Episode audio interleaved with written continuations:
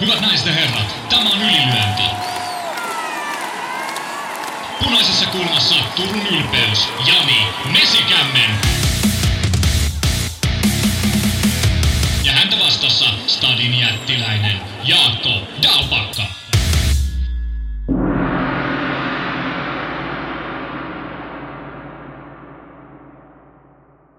Mikä biifi on makulla, millä näytöillä pääsee floppilistalle ja millainen on mukava valkku? Kuuntelet Ylilönti-podcastia. Täällä Suomen Turussa Jani Mesikämmen ja Helsingistä löytyy toinen mukava valkku, Jaakko Dalpakka. Jaakko Ylilöntiperheestä Hannes tuossa totesi, että valmentajan päivä olisi ajankohtainen, jopa Niva sometti – kehutaan Tomppa ja Tipi. Siis nyt tänään on tiistai 26. syyskuuta, kun me taltioidaan eilen maanantaina. Vietettiin valmentajan päivää. Huomasiko kukaan onnitella sua? Kyllä mä sain tuohon yhteen, yhteen tota, ketjuun, missä on Jamba ja Jamban taustajoukot, Jukka Veijo ja Joni Salovaara ja Meikäläinen, niin siihen kyllä tuli, tuli terveesti. Totta kai se lämmittää mieltä. Ja, ja, Mutta mut kyllä mä jotenkin – mä en tarvii itse niin paljon huomiota. Se on ihan, ei ole niin tärkeää, mutta kyllä musta on tosi kivaa katsoa ja seurata Instasta, että et, et kuinka monet urheilijat, harrastajat, toimijat, niin pitkänkin ajan taakse muistavat omia valmentajia ja se, se on mun mielestä tosi hienoa. Ja ehkä itsekin pitäisi ryhdistäytyä ja sanoa myös niille, ketkä on itseään matkan varrella auttanut, niin, niin jakaa sitä – arvostusta sitten eteenpäin. Vähän on ollut kyllä, tunnustan nyt myös huono itse siinä. Niin, juuri tämän takia halusin tämän ottaa esiin. Mä itsekään siis myönnän, että lämmitti mieltä. Eilen oli itselle henkilökohtaisesti hieno valmentajan päivä ja omat valmennettavat muisti sitä. Mutta ennen kaikkea tämä kiinnitin ilolla huomioon siihen tuossa illalla, kun kässärit ja muuta, että miten laajasti kamppailijat on myös tarttunut. Tähän, tähän on siis Tämä on ihan kansainvälinen kampanja. Suomen valmentajat ry on tähän tarttunut, mutta et, no, otetaan tuosta nyt vielä toi Hanneksen kommentti kokonaisuudessa. Hän sanoi, että jopa Harri Niva sometti. On muuten paras treenien vetä itselle. Myös Tomppa ja Tipi. Hyvää valmentajan päivää myöhässä kaikille. Te olette salien ja kenttien tärkeimpiä ihmisiä. Suomessa on noin 80 000 urheiluvalmentajaa. Ja heistä ihan niin kuin puhutaan varmasti promillesta, ketkä oikeasti niin kuin on ammattivalmentajia siinä 80 000 tai niin kuin millään merkittävällä tasolla tienaa kovin suuria rahoja sillä, niin arvostakaa valmentajianne ja kertokaa se. Meillä, meillä on ehkä Suomessa kauhean hyviä siinä, että me kerrottaisiin silloin, kun on jotain syytä arvostaa toista ihmistä. Joo, siis yleensä arvostus osataan sillä, että ollaan hiljaa, mutta sitten jos ei arvosteta, niin siitä kyllä ehkä sitten uskalletaan suu joskus avatakin. No niin, mutta mm. hei, päästiin liikkeelle hyvä, hyvän mielen asialla. Sitten mennään lisää hyvän mielen juttuja. Kotimaan katsaus, siis kamppailun maailmaa. Pahtopulla Samuli on nyt tuolla kärkkäänä kysellä, että mikä biifi on Makulla ja Fiskoldilla menossa? Ovatko samassa turnauksessa Oktagonissa vai mistä moinen? Mun ensimmäinen reaktio oli, että nyt kiinnostaa kyllä ihan minimaalisen vähän. Että Chris Fiskold – jolle ei ollut niin mitään annettavaa makua vastaan viimeksikään, että mitä te nyt sitten niin biiffiä rakennatte, mutta tota, kai tässä on se klassinen klise, että ei savua ilman tuulta, eikö vaan? Näin se on, ja jos nämä miehet on kohtaamisensa jälkeen antanut asian olla, ja nyt sitten muutaman vuoden jälkeen, tai useamman, neljän vuoden jälkeen, vai mitä siitä on aikaa, kun ne, eikö se Prahassa silloin 2019 otellut? Pitkäaikaisesti kuitenkin, niin, niin, niin tota, antanut toistensa olla ja nyt lähdetään sitten heittää bensaa liekkeihin, niin, niin kyllähän tässä nyt sitten promotoidaan jotain ottelua, että miehet haluavat kohdata toisensa ja kumpikaan ei UFCssä enää ole, niin, niin, niin ehkä jäljet johtaa sinne tsekkiläiseen oktagoniin. Niin, siis kuten mekin ollaan jo aikaisemmin kerrottu, Maku on tehnyt sopimuksen Octagon MMAn kanssa, tsekkiläinen promot ja hänen tarkoitus otella siellä heidän isossa turnauksessa alkaen alkuvuodesta. Taisi olla helmi-maaliskuussa silloin ne aluillaan. Mutta Maku on myös sanonut, että hän haluaisi otella tähän loppuvuoteen parikin kertaa, mutta saataisiin edes yksi ilta. Ja kun me ollaan tämmöisiä saamattomia, niin onneksi muut tekee hommia. Ystävämme Karjalaisen Anssi, tuore juttu Iltalehdessä. Hän on saanut makuyhteyden ja Maku toteaa, että marraskuussa olisi Octagonin ilta Manchesterissa. Ongelmana on vain saada vastustaja. Niin. Niin. No tämähän nyt haisee siltä, että semmoinen vastustaja saatavilla, että pikkasen kun tuossa vedätellään, niin sitten Chris Fiskoldia vastaan, mutta ehkä siinä matsissa sitten on kiinnostavin se, että nähdään maku kevyt sarjassa ja mikä on ylipäätään kondis, mutta Chris Fiskold ei kyllä herätä ihan hirveät intohimoja. Mä oon samaa mieltä, että Fishgoldilla ei sille kilpailullisessa mielessä ole lähellekään niin paljon annettava. Toki hän on rohkea ottelija ja kyllähän Makmaniikin potki ja yritti lyödä viimeksi ja varmaan samalla lailla lähtee liikkeelle, mutta, mutta tota, kyllä se totuus on se, että vaikka Fishgoldilla on mustavyö BJissä, niin kyllä se painitaito löytyy Raisiosta. Niin, just näin. Mutta tota tällaista biiffiä tarjolla toivottavasti matsia marraskuussa, koska olisihan se kiva juttu, että Makvan pääsisi ottelemaan. Mutta sitten on hei... Niin. Mä vielä sanon Niin. nopeasti tämän päivämäärän, että tämä ei sitten mene ihan vaan niin kuin lätinän puolelle. Eli tämä marraskuun neljäs päivä on Octagon 48 AO Areenalla Manchesterissa. Eli tämä on nyt siis tämä tapahtuma, mistä puhutaan. Ja sen jälkeen olisi marraskuussa sitten myös Octagon 49, se olisi Saksa, Saksassa. Toki siellä se nyt ei ole niin myyvä ottelu, mutta kuitenkin Octagon järjestää näitä tapahtumia tiheeseen tahtiin, niin kyllä noita mahdollisuuksia nyt sitten olisi. Mm, juuri näin. Mutta hei, oli sanomassa kotimaan katsauksen etenemisen hengessä, että sitten on ottelijoita, joilla ei ole todellakaan vaikeuksia saada matseja. Masa raportti, että ihan ei Hamadara kuukaudessa päässyt plussan puolelle, mutta kuukauden aikana yksi kuuslistasta neljä kuuslistaan on jo kova. Tuoreen voitto tuli viime viikolla Kurdistanissa. Niin, Hamadara, kuukauteen kolme matsia, kolme voittoa. Kolme Come lopetusvoittoa. Kolme lopetusta. Nyt tulee aika komea, oliko käsilukka? Joo, suora käsilukko, kuristus? joo. Suora niin, se oli kuristuksesta suoraan käsilukko, joku tämmöinen muu. Onko se triangeli siinä ja sitten hän vaihtoi sen. Joo, se ei kauaa, siis Matsihan ei ehtinyt vanheta, että et Hama lähti potkaisemaan, se oli käsittääkseni iranilaistaustainen painija, näin ainakin Hama itse kertoi. Ja siitä sitten potkusta, yläpotkusta Hama jäi alle ja aika nopeasti sieltä sitten lonkerojaloilla kaivettiin ote ja suora käsilukko, mutta mut hieno, hieno suoritus Hamalta. Jos jostain voi tulla hyvä mieli, niin siitä, että Hamadaran äh, rohkea otteleminen ja, ja toimiminen palkitaan. Joo. Ja siis Masahan ennusti tuossa, että oliko se niin loppuvuoden aikana vähintään Hamadaran rekordi, joka oli tuossa siis kesällä yksi voitto, kuusi tappiota, kun mies kiertää kehiä ahkerasti. Niin, että loppuvuodesta ollaan plussan puolella, niin Tosta noin nyt sitten tässä ehtisi hyvin, koska jos hy- hyppäämme vähän asiasta toiseen, niin Ha- Hama oli il- juuri tänään ilmoitettu Kake 60, 25. päivä marraskuuta Kultsalla, niin siellähän oli Hamadaran nimi Mm, kyllä. ottelukortilla, niin siitä yksi ja no se on vasta marraskuun lopussa, niin kyllä tässä 2-3 matsia ehtii sitä ennen ottaa. Jep. Joo, näin. Puhutaanko se Kake tähän väliin? No me voidaan ottaa se kei, keitsi tähän väliin, kun se nyt on uut, Joo. uutinen. Edward Walls pääotteluun. Hämmentää ehkä pikkasen ensinnäkin siksi, että kun Emil Kurhelan, kun miksi, mitäs Kurhelan statuksella tapahtui, niin sitten se, että mitä on taas tapahtunut silloin, kun Edward Walls teki sanan nyt Arekseen. Se suru, alkaa olla surullisen kuuluisa ranskalaisorganisaatio. Patrick Pietilä teki kaksi vuotta sitten sinne sopimukseen, eikä kertaakaan otellut. Ja kyllä siitä kohta rupeaa vuosi olemaan siitä Wallsin ja ketäs Tuomas Grönwald teki Kyllä, sinne sopimuksen Joo. aika hiljasta on pojilla ollut, mutta nyt Edward Walls, Cage 60 pääottelussa, se on tietty sillä tavalla iloinen juttu, että pääsee herra ottelemaan. Joo. Toisessa He- pääottelussa Niko Schoonbeck, Jamba ottelee Hamadara, Kirill Andreev, Niko Aikonen. Hyvä setti tulossa. Tuossa tuossa Skumbeckin, kun mainitsit, Skumbek on toisessa pääottelussa ja tämä 7-7 on kyllä Suomessa hyvä, hyvässä nosteessa ja siitä sitten viime viikollakin, kun puitiin tätä Suomen välisarjalaisten ranking-sijoitusta, niin tuohon vaan Toni Lampinen tai Mikko Ahmala Skumbeckia vastaan, niin, niin se olisi parasta, mitä rahalla saa. Joo, just take my money, hei. Mm. Pistäkää toi nyt kasaan. No, ei ole siis, ei ole edes väliä. Voi olla Lampinen, voi olla Ahmala. Ihan kumpi vaan Schoonbeckilla. Jep. Tai jos menee vaikeaksi, niin kyllä se käy, mä suostuisin, että Lampinen vastaa Ahmalla, niin kuin viime viikolla puhuttiin. Niin sinne mahtuu ja make it happen. Joo, ei se sen kummempaa. Tuli tämä asia hoidettua, niin mennään eteenpäin.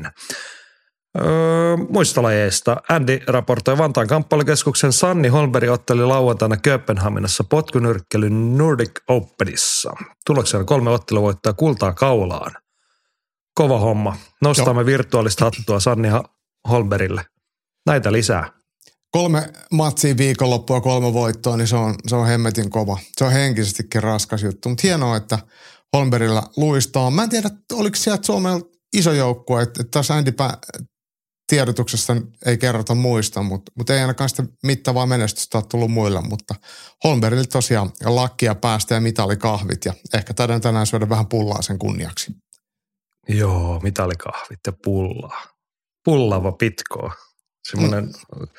kuinka, mikä oikea leveys pullava pitkas, kun mitalikahvit, niin sitten kun siitä täytyy sahata itselleen se siivu, niin onko se yli vai alle kolme senttiä se siivu? No mä olin just sanonut, että kyllä se kolmen, kolmen sormen levyinen pitää ainakin olla. Eihän siinä muuten mitään niin. järkeä. Että ohuet pulla no, sulla on sellaiset nakkisormet, että se on sitten neljä ja puoli senttiä se siivu. no, mulla on aika ujon kokoiset sormet, mutta kyllä se nyt silti varmaan yli kolme senttiä on leveydeltään. No niin, saatiin tämäkin asia linjattua. No lipsahti tuonne väliin, mutta tämä lajinvaihdos, mutta luotamme siihen, että meidän kehälajien kirjeenvaihtaja Sarjola raportoi kyllä kaikki mitalistit ja menestyjät, kun ne tulee. Hannes kirjoittaa, että Suomen MMA-tulevaisuuden superstara Sani Brentfors kävi hakemassa lisää ADCC-kultaa. Nyt siis me oikeasti katsottiin, me ei nyt ainakaan keksitty, onko hän sen niin kuin EM-kisojen jälkeen kerinyt toiset ADCC-kisat jostain löytämään, mutta – kertokaa lisää, jos näin on, mutta tota, tähän puhuttiin jo viime viikolla, että Joo. sieltä tuli. Öö, mutta Hannes pyytää myös, että myös Mankisen matsi ja varsinkin vihun tason analyysi kelpaisi. Ja jos tuossa nyt äsken joku kiinnitti huomioon, että Gates 60 kortista puhuttiin, niin Ville Mankisen nime ei mainittu. Johtuu siitä, että Ville Mankinen ei siellä ottele, vaan hän ottelee itse asiassa samalla päivämäärällä, 25. marraskuuta Newcastlessa Gates Warriors debyytti – Vastassa Milad Ahadi. Mitä sanot Englannin afganistanilaisesta ottelijasta? The Baddy. The Baddy. Pimplet. Uh, The Baddy on Tobias Harilan voittanut 2016 EMissä, siis amatöörien puolella. Mennyt siellä sitten kolmen matsin verran eteenpäin. Kolmannessa hävinnyt Lee Hammondille. Mutta ihan mittava amatööritausta ja nyt sitten tehnyt – ammattilaisuraa jo jonkin aikaa. Kolme viimeisintä ottelua Cage Warriorsissa. Tunnustan, että mitään semmoista näppituntumaa hänen suoritus, suorituksistaan mulla ei ole vielä, mutta me ehditään siihen kyllä sitten panostaa, perehtyä ja keskittyä kunnolla sitten lähempänä ottelua. Mutta se on mun mielestä hienoa, että Mankinen pääsee äh, Suomen häkeistä eteenpäin ja, ja Cage Warriors on, on mun mielestä ihan hyvä suunta hänelle. Joo, ei, ei Hannes, ei pistää nyt syvää analyysiä tiskiin tässä. Olla, iloitaan Goat Mankisen puolesta. Tämä matsi tulee aivan varmasti, palaamme siihen marraskuussa, kun toi hetki lähenee, niin puhumme sen tarkemmin. Öö, sitten palaamme muihin lajeita. Vähän menee nyt tälle irtakarkkipussiksi tämä meidän kotimaan katsaus, mutta Samuli linja, että painin MM-kisat menivät odotetulla tavalla Suomen osalta eikä yllätyksiä päässyt tapahtumaan. Jos jostain pitää repiä riemua, niin venäläiset painivat jopa huonommin. Otetaan nyt kaksi asiaa. Painin MM-kisat meni odotetusti Samuli mukaan. Sitten mä katsoin tuloksia, niin kyllä mä ainakin odotin, että siellä olisi pärjätty. Ollaan niin. painikansaa, meillä on kuitenkin kovia lupauksia. No Arvi Savolainen kahdeksas, ollaanko me tyytyväisiä tähän? Tämä MM-kilpailuhan oli siis olympiakarsintakilpailu myöskin, eli viisi sarjojen pana, parasta olisi lunastanut sieltä suoraan paikka Pariisiin. Ja se, se oli ihan selkeästi myös Savolaisella ja Kuosmasella ja varmasti sitten Haabena muillakin, mutta näillä niin ko- kokeneemmilla ukoilla ja siitä jäätiin. Keväällä on sitten olympia, virallinen, virallinen olympiakarsintaturnaus, niin se on sitten se paikka, milloin sen voi vielä olympiapaikan napata, niin kyllä se aika viime tinkaan jää. Ja, ja jos venäläiset on paininut tuloksellisesti huonosti, mistä voidaan olla sitten mitä mieltä ollaan, sillä nyt ei loppujen lopuksi mitään merkitystä. Niin, niin ainakaan suomalaisten taivalle ei ole päätynyt kovan painimaan Venäjän ottelijoita vastaan. Et, et, siellä olisi ollut kyllä tilaa menestyä, mutta onhan se totuus ja tiedetty fakta, että on kyse vapaa-painista tai kreikkalais painista, niin taso on hurja. Turnaukset on vaikeita ja se vaatii kyllä suomalaisilta todella hyvää onnistumista. Ja eihän, Savolainenhan on ollut pitkään loukkaantuneena ja tosi vähän kisalähtöjä kuluneeseen ehkä 12 kuukauteen, ennen ihan, ihan tarkalleen osaa sanoa. Kuosmasella sitten taas on ollut vähän enemmän mahdollisuuksia kilpailla, mutta ihan hirveän menestyksekkäästi ne kisat ei ole mennyt. Eli kumpikaan ei lähde silleen, tai tullut tänne MM-kilpailuihin semmoisessa tilanteessa, että olisi kovia voittoja, onnistumisia alla ja mm. itsevarmuus mm. ja mu- muistetaan kohtuuden nimessä Elias Kuosmasella oli vielä niin kuin, tosi iso loukkaantuminen ja pitkä kuntoutus siellä alla, että se varmaan vasta löytymässä toivottavasti se hyvä suoritustaso. Mutta siis Arvi Savalainen, jos nyt ymmärrän oikein, hän oli kahdeksas, niin hän on yhden voiton päähän jäänyt sit siitä olympiapaikasta, että olisi voinut olla viiden Näin. joukossa. Jep. Et ei Mut, se nyt niin kauhean kaukanakaan, mutta että on tietty isot äijät, niin isot odotukset. On, on. hei, ja, noi, niin. niin. noi venäläiset, meidän painitietoushan nojaa tietenkin Jarkko Alahuikun X-tiliin, jossa hän twiittailee, niin se oli mielenkiintoista. Oliko se niin, että edellisen kerran mm kun venäläiset ollut mukana, niin kuudesta olympiasarjasta Grekossa, niin he oli ottanut viisi olympiapaikkaa. Nyt näissä painoluokissa, niin yksi otteluvoitto. Mm. Joo, tämä on niinku toisiksi paras vaihtoehto sen jälkeen, että venäläiset olisi heitetty helvettiin koko kisoista, mutta tota sitä nyt ei ehkä tarvitsi odottaa. Niin tyydymme tähän. Tä, tässä vielä Nakki Samulilta oli tullut täydennystä tähänkin äh, tilastoon, että Yhdysvallat oli ottanut kisoissa eniten joukkuepistettä, eli ollut, ollut siis kokonaisjoukkueena paras. Tääkä, tästäkin on ollut pitkä aika, kun viimeksi jenkit on tällaiseen pystynyt. Eli Jenkeissä painiinto on, on edelleen kovaa ja siellä tehdään tulosta. Joo, no sillä ne paini MM-kisat sitten meni ehkä me nyt sitten luotetaan painimies Karjulan arvio, että ne meni odotetusti, mutta, tai meidän odotukset oli sitten erilaiset. Mutta keväällä sitten uutta yritystä. Kyllä meillä vielä on luottoa, että isot äijät sieltä ainakin yh, toinen heistä tai ka, kairaa sieltä olympiapaikka. Mielellään tietty molemmat. Niin ja saa ottaa joku muukin. Ei se siis, kyllä suomalaisia painijoita sinne Pariisiin mahtuu mun puolesta vaikka jokainen. Joo ja vaikka tässä nyt puhuttiin isoista pojista pelkästään, niin viisi suomalaistahan – siellä oli, mutta tota, nämä taisi nämä kaikki muut hävitä sitten. Jonni Sarkkinen, Art, Artyom Shapovalov ja Toni Metsomäki taisivat hävitä kaikki ensimmäisen ottelunsa. Joo. Kyllä nyt ihan väärin tätä tuloslistaa tässä tulikin. Kyllä, Kyllä. se niin taisi olla. Osa niistä, mä en muista ketkä pääsi keräilyihin, eli, eli oli hä- hävinnyt sitten finalistille, mutta, mutta tota, sarjan voittajalla. Mutta, mutta, mutta kuitenkin – että heille isoja odot, niin, niin isoja odotuksia näille muille ei ollut, mitä, mitä sitten Elias Kuosmoselle ja, ja Arvi Savolaiselle oli. Jees. Kotimaan katsaukseen vielä potkunyrkkeilyä. Kirjeenvaihtaja Sarjola raportoi, että Potkunyrkkeilyn Italian maailmankappiin Jesolossa ensi viikonloppuna lähdetään Suomesta peräti 17 ottelijan voimin. Nimekkäämpiä ovat Akseli Saurama ja Lauri Suomela, mutta jengiä on kahdeksasta eri seurasta. Kisat ovat todella globaalit, kun ottelijoita on 46 maasta, joista 18 on Euroopan ulkopuolelta. Mukana ovat muun muassa Argentiina, Kuwait, Guatemala, Etelä-Afrikka, Norsunluurannikko, Uusi-Seelanti, Singapore ja Australia. Sarjojen koot vaihtelevat paljon, joten mitalitavoitteet eivät tule joukkuetasolla oikein mielekkäitä. Itse olen tyytyväinen, jos noin puolet otteluista voitetaan. Silloin voidaan todeta, että ollaan hyvin kansainvälisen tason mukana. Maailmankapeista on yleensä YouTube-striimit, jotka löytyvät Potkunyrkkelyliiton somekanavista loppuviikosta. Tämä oli, mä en ole muuten ennen noterannut, jos, no en nyt lupaa, että katsoisin tollasta, mutta ne, ketkä potkunyrkkelystä saattavat kiinnostua 17 suomalaista kehissä, niin – seuratkaa Potkunyrkkelyliiton some, sieltä löytyy YouTube-striimiä loppuviikkoon. Mä tykkäsin tuosta lähestymistapasta, että tällaisella porukalla, kun lähdetään ja vaihtelevia sarjoja, mitään mitalitavoitteet, mutta toi, että niin voitetaan 50 prosenttia matseista kansainvälisissä kisoissa, niin sitten ollaan ihan oikealla jäljellä vähintäänkin. Joo, ja siis mä en ole ihan varma, että onko tässä sitten jotain näitä kevytkontaktia tai tatamilajeja kanssa mukana, vai onko nämä nyt ihan oikeita kamppailemista sitten, ja onko, vai onko tuolla jotain liikesarjoja ja erikoistekniikoita mukana. Sama se, hienoa kuitenkin, että joukkue on iso, ja, ja toivon mukaan suomalaiset menestyy, ja tämä puolet voittoja, niin se kuulostaa mun mielestä realistiselle, mutta kuitenkin sellaiselle, että sen, sen eteen joutuu kyllä jokainen venymään, että se ei tule itsestään. Kyllä, mutta toivotamme koko jengille onnea matkaa ja menettää ei sitten onnella niitä matseja yleensä voiteta, mutta tota, tsemppiä ja menestystä tai jotain tällaista. Siirrymme isomman maailman meininkeihin kamppailumaailman katsauksessa.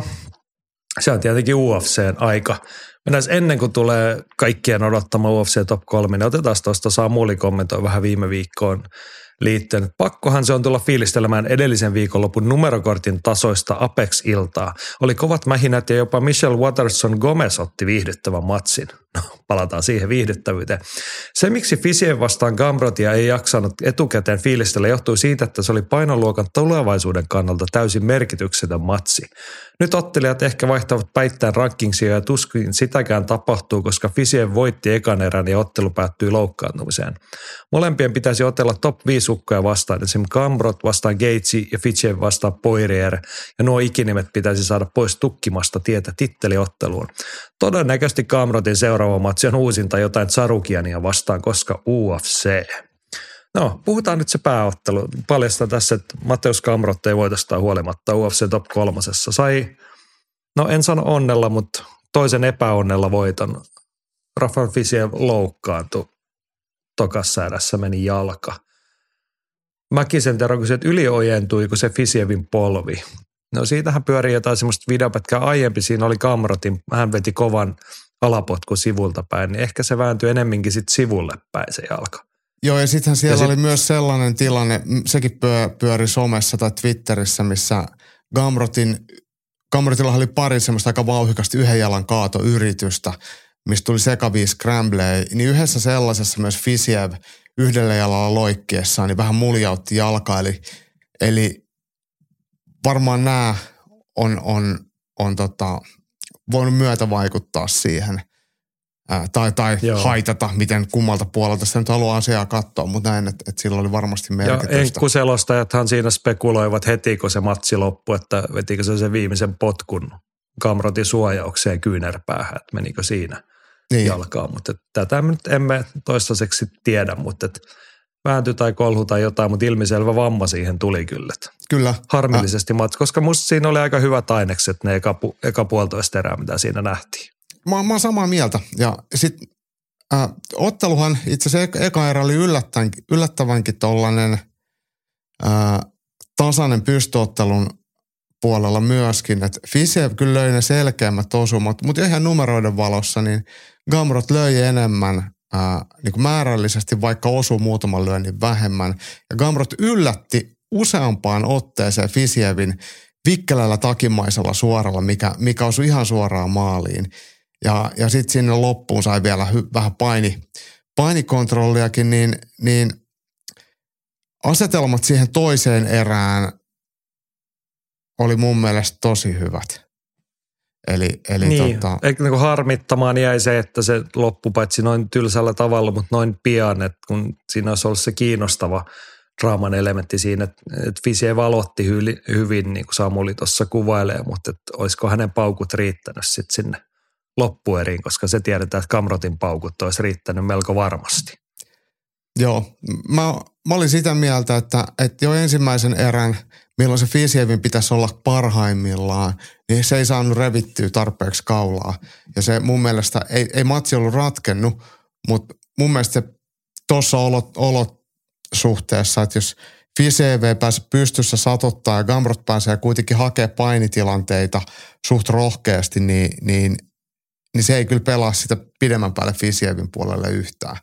Ja mä luulen, että, että Gamrot olisi, Gamrotilla vasta alkoi koneet käynnistyä, niin, niin se olisi varmaan voinut, voinut olla Gambrotin voitto anyways, että se ei silleen niin kuin mun mielestä voisi sanoa, että nyt väärä ottelija voitti. Toki loukkaantuminen on aina loukkaantuminen, se ei ole kivaa, mutta varsinkin jos on tullut, tullut loukkaantuminen siitä, että Fisiev on hakenut, anteeksi, Gamrot on hakenut kaatua ja Fisiev on siinä loukannut jalkansa tai potkussa loukannut jalkansa, niin siinähän ei mitään sille epäselvyyttä, että silloinhan se pitäisi olla TKO-voitto eikä loukkaantuminen. Joo, mutta ootko samaa mieltä Samulin väitteestä, että painoluokan tulevaisuuden kannalta täysin merkityksetön matsi? Et siinähän oli nyt kuitenkin kutonen ja seiska vastakkain. Mm. Ja nyt he on sitten tosiaan niin kuin Samuel, vaihtavat paikkaa, mutta jos Kamrot kutosena Joo. rankingissa. Mun mielestä Samuli oli silleen ihan oikeassa, että, että, että tota, noin vanhat jäärät pitäisi saada tuolta helvettiin tuolta rankingista, eli niin kuin Dustin Poirier, Justin Gage. Että he ei halua otella muita vastaan, he haluaa vanhoilla päivillään otella toisiaan vastaan niin kuin lähtökohtaisesti. Ja Gamrot ei ainakaan tästä saa niin kuin itselleen parempaa vastustajaa millään. Ja sitten tämä ehdotus vaikka Charukiania vastaan, kun ei kukaan halua otella Charukianiikaan vastaan, niin Gamrot Charukian uudelleen, kun se oli viimeksi aika tiukka ja jonkun mielestä kyseenalainenkin, niin tätä se vähän on, mutta mutta olisi toi aika kiva ehdotus, oli toi Mattias Kamrot vastaa Justin Gates. Kun että Kamrotilla hän on nyt alapuoleltaan voittanut Fisievin ja Tsarukia, niin seuraavat sivut hän on hävinnyt Pedel Dariusil. Mm. Niin kyllä hän on kuitenkin osoittanut kuulevansa, kuuluvansa selkeästi top 10 ja lähemmäs vitosta. Niin, no ottaa Chandleriikin vastaan, sekin kävisi. No, mutta eikö hänellä ollut joku iso matsi tulossa? Ei semmoista matsia tule koskaan. Niin, no se siis kelpaisi ihan kuka vaan tuolta kärjestä. Poirierkin kelpaisi, mutta samoin jos Poirier ja nyt isommin. Tiimikavereita ja reenikavereita. He, on epätodennäköistä, että he niinku No niin, totta. Ottelee. Joo, Floridan miehiä nykyään joo. molemmat. No joo, mutta se päättyi harmillisesti, mutta kiva, että nähtiin edes nyt niinku laatuottelu ton verran. Mennään UFC top kolmoseen. Sieltä kolme.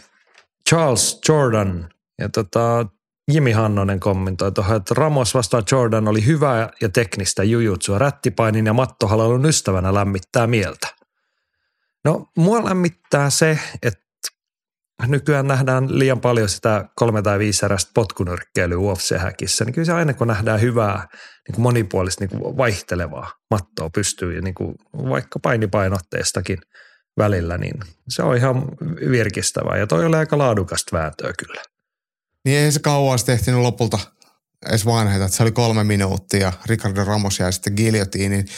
Hyvin Jordan sen giljotiini haki ja, ja aika näytti mun mielestä sille, että se Ramosin pää olisi tulossa siitä, mutta Jordan ei, ei siitä luopunut ja sai kun saikin siitä sen kuristuksen kohilleen. Mä olin aika varma, että tästä olisi tullut sellainen päähänlyöntijuhla, missä molemmat hulluttelee, Mut, mutta tota, kyllä tämäkin kelpasi mulle ja hyvä matsi ja hieno voitto ja kyllä Jordanille tästä – voidaan hyvin antaa top-arvosanat. Joo, ja mukava, että hän, on, hän tuli tuossa hankalampi notkahdus Shane Burkosille ja hän oli Woodille peräkkäiset tappiot viime vuonna, niin nyt on tälle vuodelle sitten kaksi voittoa, niin mm. arvostamme 27-vuotias kanukki, niin ehtii sieltä vielä tulla. On muuten 11 vai 12 UFC-ottelua ehtinyt ottaa 27 vuotta ikää, niin, niin, niin tästä on hyvä jatkaa Kepekin miehellä. Air Jordan. Loistava nimi. lempinimensä. Tykkään. Kyllä, kyllä. Sitten UFC Top 3 sijalla kaksi. Nimi, jota pakko nostaa, koska kyllähän me aina arvostetaan vanhoja äijä, kun ne pärjää antaa muiden kertoa. Lasse Pettinen kommentoi, Tim Means näytti, miten räjähtävyys ja ajoitus onnistuu vanhukseltakin. Viihdyttävällä suorituksella tappioputki rikki ja samalla jatkettiin Fialhon tappioputkea neljään. Olisiko Tim Means sopiva vastustaja Jim Millerille UFC 300 sen? Tim vastaan Jim-ottelusta ei ainakaan kokemusta puuttuisi kaverilla yhteensä 104 ottelua takana ammattilaisena vapaattelun parissa. Ja Hannonen kommentoi, että Means vastaan Fialho tapeltiin oikein kunnolla työpaikasta. Ei taida joutaa ensin mainittu nuorukainen vielä eläkkeelle. Nami, Nami Maiskis toteasi Immu lopetuksen iskusarjasta. Illan ensimmäinen Illan ensimmäinen ottelu, jonka katsoin, jos meni jotain hyvää ohi aiemmasta matsista korteilla, en katso uudestaan. No niin. Mutta joo, Tim Means voitti Andre Fialhon. Oli mm. väkevää. Niin oli, niin oli. Uh, Tim Means näyttääkin jo vähän vanhalle, mutta mut siinä jotenkin semmoinen konkarimaisuus, kylmähermosuus ja hitsi hyvä ajoitus, niin, niin pääsi esiin ja Fjallhokin sai yrittää ja tehdä parhaansa, mutta kyllä Means oli vaan parempi ja tämä matsi oli kyllä todellista hulluttelua ja ilo tuli tuosta molemmin päin ja polveen leukaa ja nyrkkiä ympäri kehoa molemmin päin, niin kyllähän se, se on viihdyttävää. Oliko järkevää ottelemista vaikka Fialholta, mutta ei Fialhokaan tolleen se olisi sen voinut voittaa. Että tavallaan kyllä Fialhokin toisaalta teki just sitä, mitä pitää. Teki sitä ehkä vaan vähän huonosti ja Timmiin taas teki tosi hyvin. Hieno matsi ja hieno mies Timmiin. En halua nähdä kyllä, tai en tiedä, olisiko se sit kiva matsi tota Milleriä vasta, kun Miller on niin hito lyhyt ja Timmiin taas on niin hito pitkä, niin se voisi olla, että ne polvet hivottelisi sitten Millerin partaa liikaa ja se ei ole kiva. No joo, mutta kyllä toi mulla kelpaa UFC 300 sen toisena pääottuna. Tim vastaa Jim. Joo. Eikö se ihan no on se hieno. To, jo, jompikumpi kommentaattori tuossa spekuloi, että Phil, Hall, Phil Holle, oliko neljäs keskeytystappio putkeen, että joko se riittäisi toi UFC-ura, niin kyllähän se siltä näyttää. Ei joo, valitet, oikein ole Joo, va, mutta mut siis mun mielestä on ollut valitettava, että hän otti, mä vähän sitä nostattelinkin tuossa jossain kohtaa, kun se otti aika hurjia voittoja siinä alussa. Hän on kuitenkin vasta 29. Et, et, räväkkä lyöntinen, mutta nyt, nyt nämä on ollut kyllä niinku on soinut omissa ihan liikaa. Ja, ja varmaan semmoinen aikalisä olisi ehkä enemmänkin oikea kuin, kuin lopettaminen. Niin, se on eri, se saako sitä aikalisää viettää sitten UFCllä, mutta tota, niin.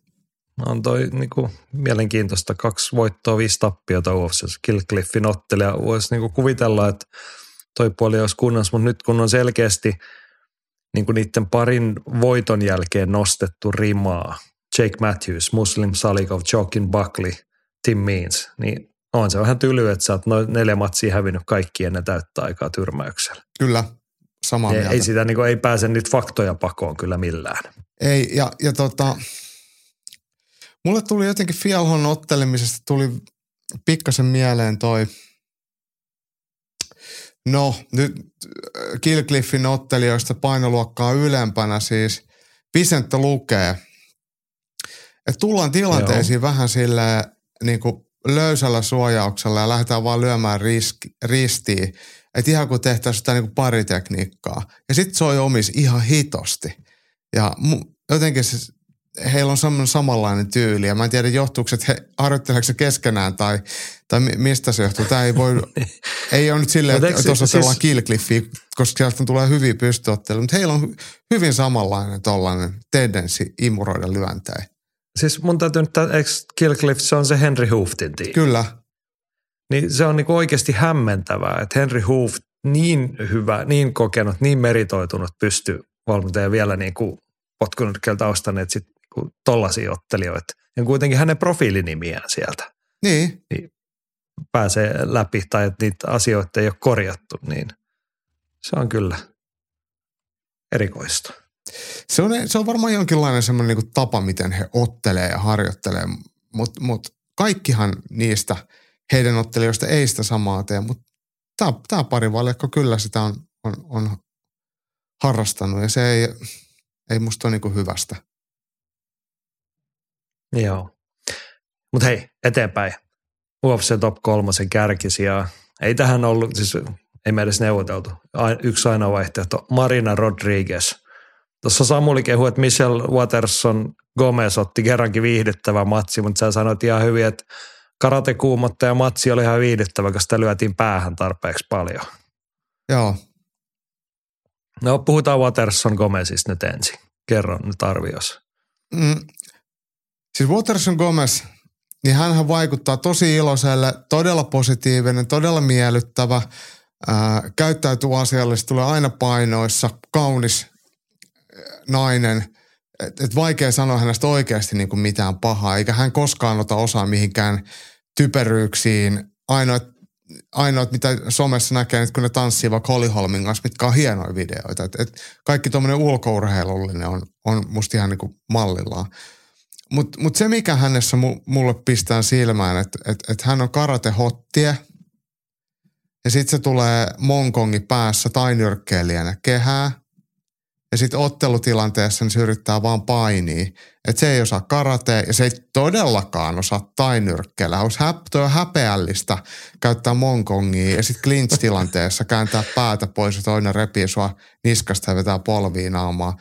Sulla ei ole oikeutta pistää Monkongia päähän silloin. Ja, ja, Mä, et, niin. kaikki on niinku päälle liimattu. Ja, Joo.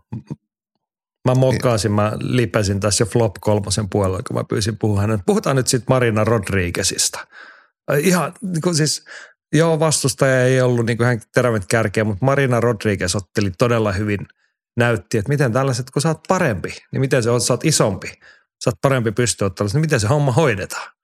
Tosi väkevää. Todella väkevää, todella aggressiivista. Just kaikki se, mitä mä sanoin, että Waterson Gomez ei osannut vaikka clinch-tilanteessa, niin Rodriguez osas, halus ja näytti. Että se oli ihan, niin kuin voisi sanoa, että kun aikuinen olisi lyönyt lasta, se, se, se oli semmoista riepottelua ja heittelemistä, niin, niin oli kyllä vahva paluu voittokantaa Marina Rodriguezilta. Ja hehän on otellut siis aiemmin pari vuotta sitten äh, Waterson Gomez ja Rodriguez silloin – Jenkki juoksi karkuun ja yritti niin kuin hippailla voittoa. Hävisi silloinkin, mutta nyt, nyt sitten Waterson Gomez yritti ottaa vähän reippaammin, niin, niin, niin se ei kyllä sitten oikein riittänyt ja se kyllä teki pahaa. Ja kyllä mä nostan, nostan Marin Rodriguezin näyttöjä tästä korkealle ja tykkään todella paljon. Joo, tykkään ja sanon vielä niin ekstra pointteja, että naisten otteluissa ei liian usein näe sitä, että niin kuin clinchistä painetaan niin semmoisia väkivaltapolveja sinne naamaan mm. ja kyynärpäätä. Että niin kuin, siinä oli oikeasti semmoinen, että tällä kertaa et juokse karkuun. Että hän oli vetänyt ihan oikeat johtopäätökset siitä edellisestä matsista, että nyt tämä pistetään kuule tähän tämä homma. Jep. Ja, ja sen näki kyllä vastustajastakin. Niin kuin jotenkin Patterson Gomez vähän niin kuin etsi niitä teitä sieltä pois sitten loppukäteen. Vaikka hän niin kuin tuli sitten niin kuin ihan rock, hän, ensin hän totesi, että no tässähän tulee turpaani, jos mä niin kuin seisoskelen tässä. Sitten hän yritti tulla niin kuin kaikin keinoin päälle. Mutta sitten kun hän totesi, että tulee edelleen, tulee vielä kovempaa turpaa, niin sitten hän kyllä aika nopeasti alkoi just kääntää päätä ja käpertyä sinne. Että et, et tuomari olisi voinut arvahtaa ehkä pikkasen aikaisemminkin. Niinpä, niinpä. Niinpä. Joo, mutta hei, kuten tässä nyt paljastui, tässä nyt on paljastunut se, että kun mä sekoilen tämän käsikirjoituksen mun kanssa, että ei ole, Jani ei ole ihan kuosista. Nyt rupeaa kaista loppuu, flunssa painaa ja ääni loppuu ja kaikki, mutta tota, mennään, niin kuin kävi ilmi, että meillä on UFC Flop 3 lista. Sieltä löytyy karatekuumottaja Michelle Watterson Gomez kolmas sieltä, ei siitä sen enempää. Joo, mä jo kerroin kaiken, mitä tarvii tietää. Joo, Floppilistan siellä kaksi. Mennään kysymyksen kautta. Samuli kysyy, kuuluuko raamattu oktagoniin? Ja jos politiikka ei kuulu urheiluun, niin miksi uskonto kuuluu? Arni Koivu huomatti siihen perään, että se on pissattu linssiin. Politiikka ja urheilu on aina kuuluneet yhteen. No se onhan just noin. Mutta tämä nyt liittyy viime viikon loppuun, että kuuluuko raamattu oktagoniin. Mitä sanot Jaakko? Saat esitellä listan siellä kaksi. Onko listan siellä kaksi raamattu vai onko siellä listan siellä Bryce Mitchell, Thug Nasty? No pistetään molemmat sinne. He käsi kädessä tai yhdessä esiintyivät kuitenkin viikolla. Joo, Thug Nastyhän otti ihan hyvän matsin. Ei se nyt ollut mitään helppoa, mutta voitti kuitenkin Dan Igeen. Ja sitten, sitten toi uh, Holy Bible korkealle kahdella kädellä siinä esitti ja antoi sieltä sitten jumalallista saarnaa ja tuomitsi saatanaa ja mitä ikinä, niin, niin, niin, niin. ehkä pohjoisamerikkalainen yleisö ei sille niin vakavasti tätä ota, mutta jos joku toisi sinne vaikka Koranin ja, ja, ja rupeaa sitten islamin ja hartaasti jakamaan, niin se varmasti olisi, olisi jakas vielä enemmän mielipiteitä. Et, mut, mutta tota, joo, en, sanotaan nyt ihan suoraan, että en hirveästi digannut. Musta se oli vähän niin kuin jopa kiusallista ja ehkä se näytti häkissä haastattelua tekevällä Bispininkin toimesta, niin hänkin oli vähän sitä mieltä, että, että, että eiköhän lopeteta. Niin, joo, Bisping yritti kaikkeensa, että saataisiko tämä loppumaan. Sitten kun hän lähti pois, niin herrat jäi rukoilemaan siihen. Mutta toi oli ihan hyvä vertaus, että minkälainen, siis kysykää itseltänne, kysykää niin yleisemmin, että millainen reaktio sinulta tai vapauttelu yleisöltä tulisi. Että jos sanotaan nyt vaikka, että Islam Mahashev voittaa seuraava matsinsa, hänellä on ensi kuussa matsi – Mm. Ja siinä matsin jälkeen otetaan haastattelut ja sitten avustaja tai kulmamies kaivaa sieltä rukousmaton sieltä rullaa se siellä oktagonin keskellä. Eiköhän pojat oteta pikku sessio tähän. Mm. Niin olisiko se ok? Tai jos joku tulee punnitukseen black metal maskissa, corpse paintissa ja risti väärinpäin kaulassa, niin tulisiko sanomista? Häh? Niin, niin, niin. En mä tiedä. Et siis, tota, mulla on, mu, niin, musta niin, on ihan paskaa, mutta tämä on ihan puhtaasti henkilökohtainen mielipide mun mielestä ei tarttis. Mutta niin. Mut tämä on vähän sama kuin toi politiikka ja urheilu, niin eihän niitäkään eroteltua saa. Tai toi, samaa sektoria. Mua ei missään tapauksessa loukkaa, ei islaminuskoiset, eikä hindut, eikä buddhistit, eikä sikhit, eikä kristityt. Jokainen saa uskoo ihan, ihan mihin haluaa.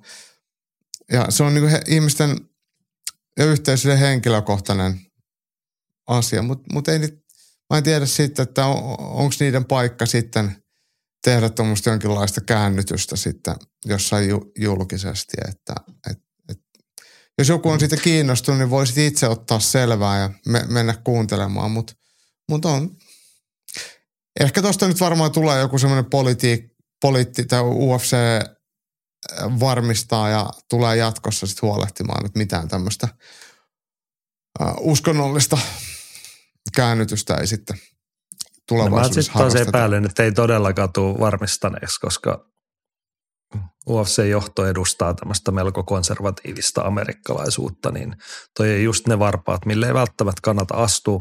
Mutta siis toi oli tärkeä täsmennys, mitä sanoit, että minua esimerkiksi niin uskonnottomana ihmisenä ei todellakaan loukkaa se, mitä Price Mitchell teki. Se oli vaan niin kiusallista ja sitten se, mikä mua loukkaa niin tämmöisen ihan perusihmisen älykkyyttä kohta tämmöinen niin johdonmukaisuuden puute. Mm. Että niin kuin, että kielletäänpä nyt nuo liput, ettei kukaan tuo Ukrainan lippuun sinne. Et kun se on vähän, se on vähän semmoinen nihkeä juttu, että jos joku nyt tulee kertoa, että olisi kiva, jos meillä olisi rauha ja noin venäläiset touhut ei ole ihan ok. Niin. niin kaikki tämmöiset niin kuin ollaan valmiit siivoamaan pois tai joku vahtii niitä sisääntulomusiikkeja, että kuule nyt oli gangsteräppi, että eiköhän vaihdeta tämä ennen kuin sä menet tonne. Ja oikeasti tätä siis tapahtuu, kaikki ne sisääntulomusiikit tsekataan. Totta kai. Mutta sitten kukaan ei tule tsekanneeksi, että ai, ai sulla on, niinku, sulla on ämpäri, tuossa on juomapullo ja sitten sulla on ihan helvetin iso raamattu. Mm. Mitä meinasit tehdä sillä? niin. tyyppisesti. tai siis niin kuin, mä kerron niin todellisen elämän esimerkin. No, musi, musta mulla on ikuisesti jäänyt mieleen, kun Teemu Pakkaleen tämän kertoo, tämän varmaan saa kertoa, niin ei hän nyt ollut pahoilla mielellä, mutta hän vähän harmitti, kun hän oli UFC, kun ennen sitä uransa, niin hän oli tota tottunut, että hän, ei hän tule lenkkareissa kehään kotimassa. Hän tulee isoäidin kutomissa villasukissa. Niin tämä oli kielletty UFC. Se et nyt todellakaan millään villasukilla sinne mene. Niin. Niin kuin, mit, mitä sitten? Niin. Et ei ne nyt niin nätit ne teidän Riipokin tossut ollut, anteeksi vaan. Niin. No joo, mutta semmoinen, mua loukkaa se johdonmukaisuuden puute. Joo, siis mä... se, että se oli se raamattu. Että siis UFCn omistajakatrassa siis tämä Endeavor-porukka, niin eikö, eikö he ole sitten kuitenkin nämä Hollywood-jättiläiset, ne on kaikki sitten myös juutalaisia, että et, et, että tota, Kyllä, kyllä, mutta Amerikan juutalaiset osaa olla ihan yhtä lailla astumatta ison kristillisen konservatiivienemmistön tai mm. vähemmistön varpaille. He tietävät niin kuin bisneksensä arvon, mitä asioita siinä ei kannata riskeerata. Näin kyllä. vaikkaisin. Kyllä. Joo. Joo, mutta se ei kohemmin mihinkään mennä. Meinasin hypätä flop kolme listan kärkisiä yli. Korhosen Mika uutisoi tai kertoo, raportoi, että Israel Adesanya kärsi rätis, ratista maanantaina Uudessa-Seelannissa. Toivottavasti hän ei nyt lähde Jonesin tyylin perseilemään siviilissä enemmälti. No ikävä kyllä pelko on ihan niin kuin relevantti. Tässä on semmoinen, mäkin luulin, että se olisi ollut viime viikonloppuna, mutta totuushan oli se, että se oli kolme viikkoa ennen ottelua ää, Sean Stricklandia vastaan. Eli, eli hän on Niin. siis treenikämppinsä aikana sitten kännissä ajellut. Eli, Niin, ja tämä, va- tämä vie tämän asian nyt vielä enemmän sit Mm. sinne Jones-sektoriin. Niin, niin. En tiedä millä autolla ajaa, mutta hieno McLarenihan sillä on ainakin ollut, että, että tota, kelpaa kännissä ajella.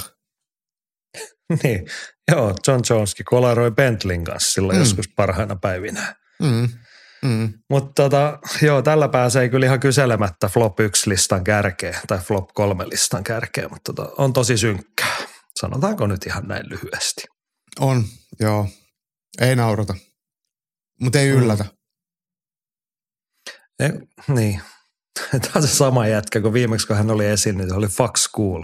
Joo, Että mun lapset ei todellakaan mene mihinkään kouluun. joo. No mutta ehkä se on hyvä, että ne ei mene kouluun, niin iskä ei tarvitse kännissä ajella niitä sinne. Kun ne on kotikoulussa, niin sitten ne on vähän turvallisemmassa paikkaa siellä. Niin siis tostahan voidaan oikeastaan syyttää yhteiskuntaa. Okei, haluatko täsmentää tätä Ei, mutta jos sen, se on joutunut viedä lapsi johonkin kouluun, niin, niin, niin tota, Niin vähemmästäkin mies ajautuu juomaan. niin, niin, niin, niin, ja ajaa. Okei, okei. Ehkä me ei nyt jatketa tätä keskustelua. Mennään, mennäänkö nyrkkeilyn No pariin? mennään, mennään. Siellä oli hieno matsi. Joo. Joo, oli siis Zhang, mikä Zhang? Chile Chang. Chile Zhang vastaa Joe Joyce Lontoossa Wembley Arenalla.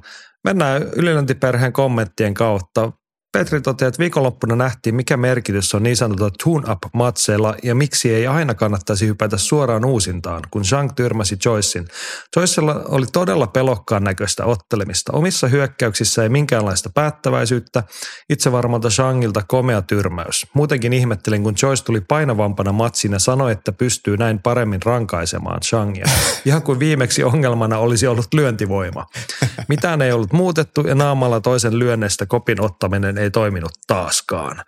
Ja Kuparisen Jami tuohon kommentoi, että tunapit on kyllä sellainen aihe, mistä haluaisin kuulla äänitorvien mielipiteen. Sitä on mielestäni varsinkin Suomi-vaparissa jostain syystä vähän vältelty, vaan täällä on matchmakerin mentaliteetti ollut Japania tyylinen War Makes Warriors. Isoimpana esimerkkinä ehkä Antonin Cage Run. No joo, otetaan ensin toi Joyce vastaa Shang. Kiinalainen näytti hyvältä niin kuin viimeksi. Hän näytti myös siltä, että ei hän, niin kuin hän totesi, että ei mun tarvi yhtään miettiä, mitä Joe Joyce tekee. Että se on vielä vähän hitaampi kuin viimeksi.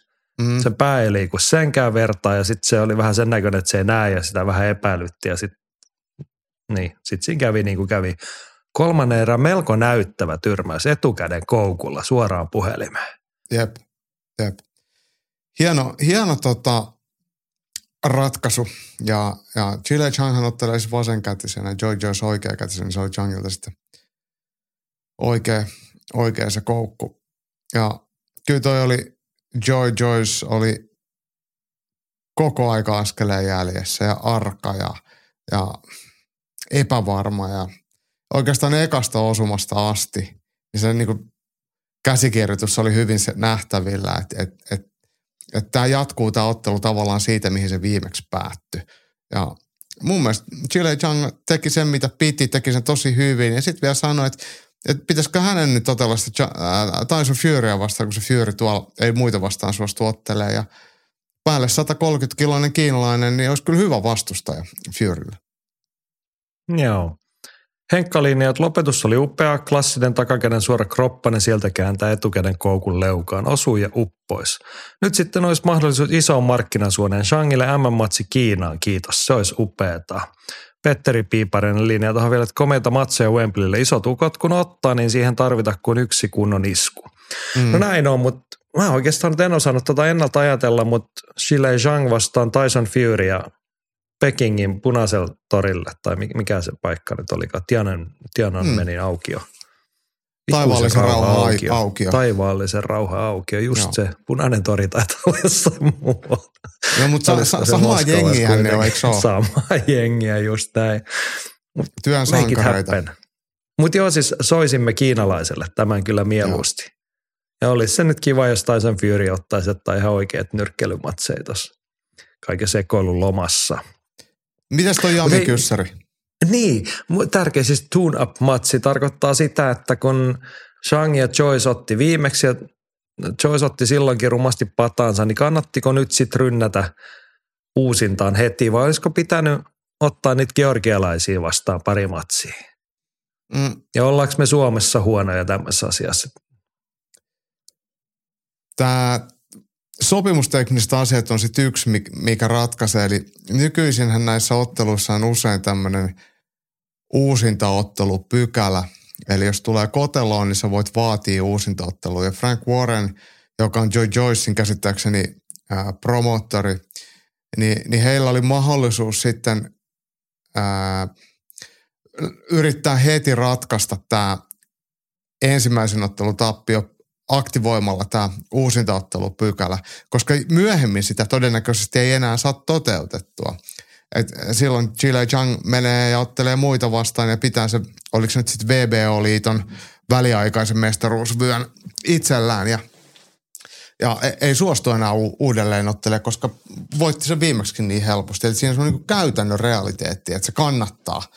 Tai niin jos me halutaan se ottaa, niin meidän pitää ottaa se nyt tai siitä me ei saada sitä todennäköisesti ikinä. Eli siellä on ilmeisesti uskottu siihen, että, että, että se on ollut tuuria ja se me pystytään se korjaamaan ää, puolessa vuodessa tai mitä se aikaväli nyt tässä olikaan, kun, kun ottelu käytiin ensimmäisen kerran.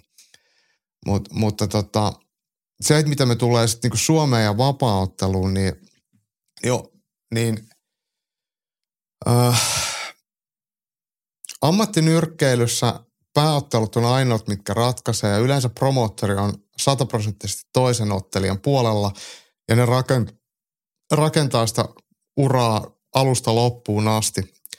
Vapaaottelussa taas valtaosa promoottoreista niin ei ole yhdenkään ottelijan puolella sille suoranaisesti. Toki Conor McGregor on kruununjalokivi UFCllä, mutta he myy otteluita ja he myy omaa brändiään ja he, he myy sitä kokonaisuutta. Niin loppujen lopuksi eihän heillä ole mitään, on vähän niin kuin merkityksetöntä se, että kuka voittaa ja kuka häviää, näin niin kuin isossa kuvassa, että, että kunhan jengi tulee paikalle. Ja, ja silloin me ei, ei nähdä huippuottelijoita ottelemassa mitään haista paskamatseja. Ei niitä kukaan halua nähdä. Ja sitten toinen, tästä kun otettiin Anton Kuivonen esimerkiksi tuohon niin Keitsin loppuaikojen matseihin, niin tämähän ei ole ollut mikään semmoinen, että, että Anton olisi halunnut mitään tune-up fightteja, vaan Anton halusi sellaisia otteluita, mitkä vois vielä kertaalleen viedä hänet johonkin muualle. Ja ei, se, että sä hakkaat jonkun paistin – niin ei vapauttelussa se ei vie sua mihinkään. Anton ei olisi otellut missään muualla hakkaamalla jotain servibussikuskeja. Anton halusi kat- katsoa ne kortit. Ja se, mitä tulee näihin Japanin otteluihin, mistä Jami tuossa puhuu, että War Makes Warriors, niin Japanissa tehdään semmoisia matseja, missä sumoka ottelee koripalloilijaa vastaan niin kuin karkeasti. Ja siellä tehdään sisämarkkinoille viihdettä. Toki siellä tehdään kovia matseja sisämarkkinoilla myöskin, mutta mun mielestä Japani on silleen, se ei ole sillä suoranaisesti kuin verrannollinen Suomeen millään lailla. Et siellä on omat sisämarkkinat, siellä on omat tottelit ja sieltä ei kukaan edes pyri mihinkään, niin me ei oikein voida vapaaottelua Japanissa verrata suomalaiseen ja, tai oikeastaan mihinkään muualle vapaaotteluun. Joo, mutta päädyttiinkö me johonkin lopputulemaan? Ei se toisinaan ehkä olisi niinku paha. Siis niinku taloudelliset muut syyt ymmärrettävät, miksi nyt tässä taas oli se uusinta ottelu ja Mm. nyrkkeilyssä on ne erikoiset pykälät, mutta ei siinä nyt ehkä ottelijan etu sitten ole niinku taloutta pidemmällä ainakaan mietitty. No ei, ei kyllä varmaan. Ja siis tuossa ihan hyvin voinut Joy Joyce, että hän, hän on kuitenkin urallaan vasta 15 ottelun ammattilais, ammattilainen tai 16, niin olisi ihan hyvin voinut ottaa semmoisia niin välimatseja ja unohtaa sen uusinta pykälän. Ja silloin ne ei olisi ollut semmoisia niin, niin sanotusti tune-up fightteja, vaan ne olisi ollut vähän semmoista niin rakentavaa ottelusta. Että okei, että viimeksi tuli takkiin, niin nyt lähdetään sitten korjaamaan virheitä ja jatkamaan sitä uraa eteenpäin. Ja ettei jouduta uudelleen samaan tilanteeseen. Ja se olisi ehkä ollut se järkevin ää, ratkaisu. Ja ehkä siinä mielessä semmoinen niin tune-up fight on, on ihan oikein. Ja, jos Joo, ajatellaan, ja ehkä itse nyt niinku epäreilusti tai väärin sanon, että jotain georgialaisia pussikuskeja, niin nimenomaan niinku hänenkin tapauksessa olisi niinku semmoinen järkevä väliporras löytynyt. Eikä Mm. se, että niinku viimeksi ei riittänyt tota vastaan, niin yritetäänpä uudestaan samoilla eväillä. Ja hänellähän oli siitä ekasta matsista joku suht paha silmävamma. Joo. mitä nyt sitten koko ajan sen matsin aikana ja jälkeen se spekuloitiin, että no näkikö se nyt oikeasti kunnolla. Niin, niin. Ja kiinalainen ainakin tuntuu olevan sitä mieltä, että näistä vähän näet, lyödään sinne samaan paikkaan taas uudestaan. Kyllä, kyllä. Ehkä hän ei vaan kiinnostanut, että näkikö se vai ei. Joo. Joo, mennään eteenpäin nyrkkeilemään. Henry toteaa, että Conor Ben palasi kehään 18 kuukautta kärryn jälkeen ja yllätys, yllätys Floridassa, koska ei ole lupaa otella Briteissä. Kaukana ajojahdista. Kyllä ta- tämä taas herättää kysymyksiä. Kärrys useassa testissä ja nyt jo takaisin ihan kuin ei olisi mitään. Syy posille oli kuulemma lisääntynyt kananmunien syönti. Voi luoja siinä on monelle porsaanreikä tulevaisuudessa. Joo, mä totean nyt tässä kohtaa, että jos joku Suomi-ottelija tarvii kehitystä, niin mä esimerkiksi kun mä noiden juniorijoukkueiden kanssa toimin, niin me monesti tehdään varainhankintaa silleen, että tuommoiselta kanatilalta tai isoja määriä kananmunia myydään niitä 30 tai 90 kananmuna erissä. Et jos tarvit nyt niin kuin urheilullista kehitystä, lihasmassaa ja muuta tämmöistä hyötyä, niin mä voin rokata helposti sille 90-9000 kananmunaa sulle. Siitä se lähtee pitää olla vaan var, varovainen sitten tekee pissaamassa purkkiin, koska siitä tulee käry. Mm. Niin, se on nimenomaan just näin, että ne on vaarallisia noin kananmunatkin nykyään, mutta et, mut, mut ne on niinku suhteellisen halpaa dopingia kyllä, väittäisin. Niin kuin siihen nähdään, että rupeat jotain epäilyttävää, epäilyttävää ostamaan Itä-Euroopasta jonkun takakontis salakuljetettuna. Niin. Mm, mm. Tai Tor-verkosta tilaat jotain. Niin. Mä veikkaan, että meikän kananmunat irtoaa halvemmalla. Näin se varmasti on. Joo, no mitä mieltä Conor Bennin palusta? No mun mielestä Henkka aika hyvin kiteytti ton, ton oikeastaan se taustan, että et kyllä se on aika nihkeetä ja Briteissähän se UK antidoping, siellä otettiin kantaa, että, että ei tämä asia ole loppuun käsitelty vielä. Et, et mun mielestä se kertoo kaiken. Ja sitten taas toisaalta se, että, että Matchroom, joka on sitten Conor Bennin promoottori, niin heillä ei ole mitään ongelmaa sitten olla tekemättä rahaa kyseenalaisesti. Tuossa voisi miettiä sitten, että jos noita kierretään tuolle, noita, noita niin kuin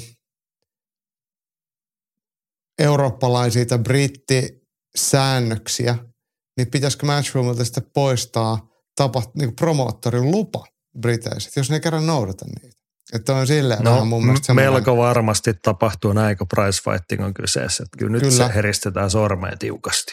Ensi kerralla ette tee näin. Menette vaikka vähän kauemmas kuin Orlando. Joo. Mutta Floridan osalta tämä ei tietenkään yhtään yllätä, koska siellä edetään vapauden ja hunaja ja maidon maassa ja kaikki on mahdollista ja vapaata. Joo, Jep.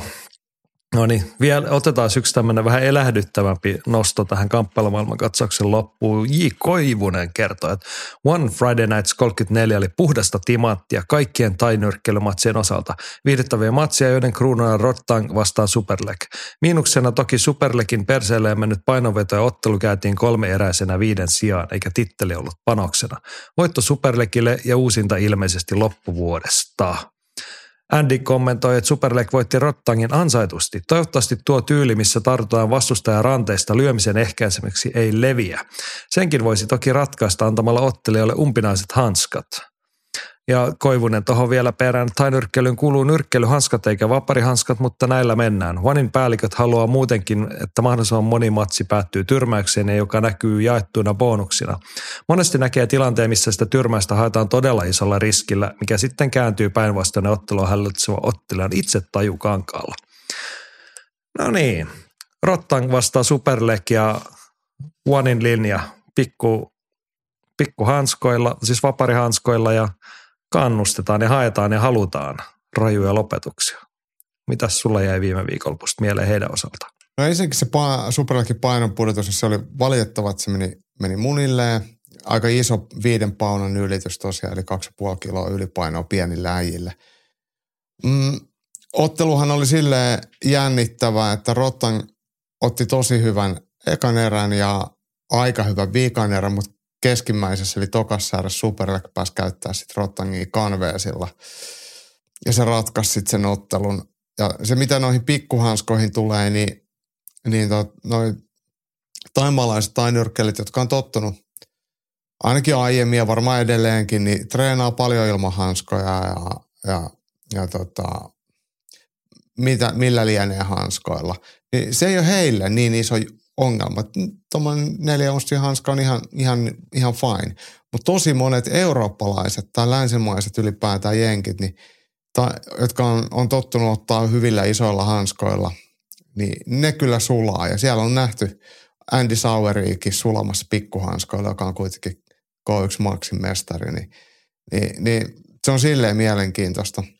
Mutta me ollaan tästä puhuttu aikaisemminkin ja, ja noi sormettomat vapautteluhanskat, niin, niin just toi käsistä kiinni pitäminen ja vaikka painitilanteessa vahingossa silmään tökkääminen, mitä voi sattua, niin on ihan turha riski.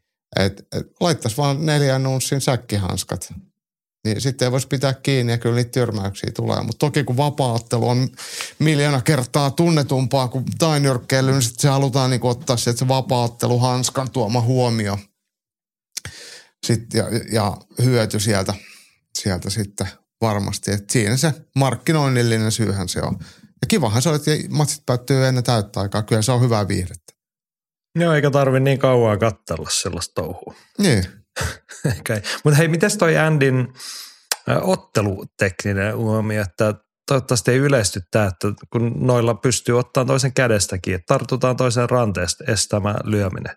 Mäkin sen Tero kommentoi, että, no, että kaikki on sallittua, joka ei ole kiellettyä. Niin. Tämä on siis saksalainen lähestymistapa, että kaikki mitä ei ole erikseen sallittu on kiellettyä, mutta tämä on tämmöinen liberalistinen maailmankuva, että kaikki mitä ei ole kiellettyä on sallittua. Mä oon kyllä eri mieltä, tai Teron linjoilla eri mieltä Andin kanssa, että jos on tuollaisia hanskoilla otellaan, niin toi on sitä lajien evoluutiota. Löydä keinoa voittaa. Jos ei se ole kiellettyä, niin sitten niin tehdään. Ja, sit, ja jos se toimii. Silloin, niin, ja jos toinen pitää sua kädestä kiinni, niin se yleensä myös silloin se, se käsi on sidottu johonkin toiseen tehtävään kuin lyömiseen. Sitten sit voi miettiä, että mitä, että kaikkeen, tekniikoihin on aina niin kuin vastatekniikka, näin niin kuin teoriasta. Tai myös käytännössä. Sitten vaan miettiä, että missä, mitä se sitten tarkoittaa sille toiselle, että missä siellä on se aukko. Tyhmäähän on se, että jos joku pitää sua kädestä, että sä rupeat repimään ja rimpuilla ja yrittää väkisin lyödä. Että sen pelin sä kyllä häviät, että, että toi on omanlaista pokeria toikin. Joo, mutta musta toi on niinku ihan mielenkiintoinen nyanssi. Ja niin kuin aina urheilu kehittyy sille, että etsitään ja löydetään niitä uusia tapoja. Mm. Enkä mä nyt niin kuin siltä tavalla Andin kanssa eri mieltä, että niin kuin ymmärrän, miksi se ei tunnu miellyttävä tai mikä siinä on se huono puoli, että niin kuin tavallaan tylsä. Mutta että lajin evoluutio. Ja mä oon aina sen puolella. Että jos se on, niin kuin, jos se on huono idea, niin sitten vaan kielletään semmoiset asiat. Mutta niin kauan kuin se on sallittu, niin toivon, että ottelijat ehdottomasti löytää kaikki keinot, millä ne otteluita osaa voittaa. Oliko meillä tässä kohtaa se se Joe Roganinkin kommentti, vai mihin se, liittyykö se just No tähän? me voidaan ottaa se tähän. Tuota, Koska tähän se mun Timo, kuuluu. joo. Tammisen Timo oli laittanut jonkun videolinkin, jossa puhuttiin jotain tainyrkkeilyn kehitysmahdollisesta jotain, että siinä on potentiaalia. Ja se oli joku Joe Rogan juttu. Ja Timo oli sitten pistänyt ihan lyhyen saatteen, että onko Joe Rogan oikeassa. Mulla oli kiire, mua väsytti ja mä en jaksa Joe Rogania, niin en avannut sitä linkkiä, mutta tähän on näitä elämän suuria kysymyksiä, että onko Joe Rogan oikeassa. Epäilen, että ei ole, mutta katoiko sä, mistä siinä oli kyse? No siinä oli siis tästä Superlekin ja Rottangin ottelusta klippejä ja se oli Instassa jakanut ja mietti, että minkä takia tainrukkeily on isompaa, että tämä on niin paras shitti ikinä. Et kyllähän kunnon päänlyöminen, kyllä se, on, kyllä se voittaa kaikki muut, mutta mut jos sit toi, toi mun mielestä niinku osoittaa vain sit tietynlaista tietämättömyyttä siitä, että mitä tainyrkkeily yllättävän usein on. Se on puuduttavaa lähiottelua, helvetin tylsää äh, clinch, clinchaamista ja polvii vartaloa ja vedonlyöjien pyörittämää bisnestä ja pitkiä rammoja tansseja, niin ei niitä kukaan jaksa katsoa. Mutta silloin kun sitten tehdään tuommoisia kolmeeräisiä ottelut pienillä hanskoilla, niin kyllä se on, se on tosi miellyttävää. Ja tuomarit on silleen ajan tasalla, että tajuu, että kukaan ei oikeasti ole kiinnostunut semmoista pitkistä painisekvensseistä ja ne keskeytetään heti, niin silloin tainyrkkeily on tosi, tosi viihdyttävää, mutta mut, tuossa me nyt niinku riipastaan sitä kaikista parasta, kaikista hienointa kohtaa vapaaottelusta, äh, anteeksi tainyrkkeilystä ja suurimpia tähtiä Niin jos me nyt otetaan se verrannoksi ja sanotaan, että miksi tämä ei ole isompaa, niin se ei ole ehkä sitten niinku ihan se kokonaisuus. Mutta kyllä mä itse tykkään tainyrkkeilystä. Kyllä, ja siis Syvästi. sam, noilla samoilla reunaehdoilla, että sit kun oikeasti mätetään ja vedetään huipputasolla, niin tainyrkki on ihan huikeeta. Jos, Mm. varsinkin, jos ei sitä pillimusaa tarvitse kuunnella kauheasti. Niin.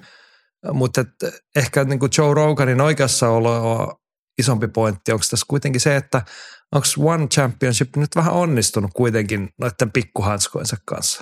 Ne on onnistunut tekemään tosi viihdyt, niin kuin tuossa kuvailtiin, pienet hanskat, niin kuin provosoidaan ottelijoita siihen, että lyödään hullun lailla ja vedetään viihdyttäviä matseja, niin he on päässyt jopa Joe Roganin huomion valokeilla.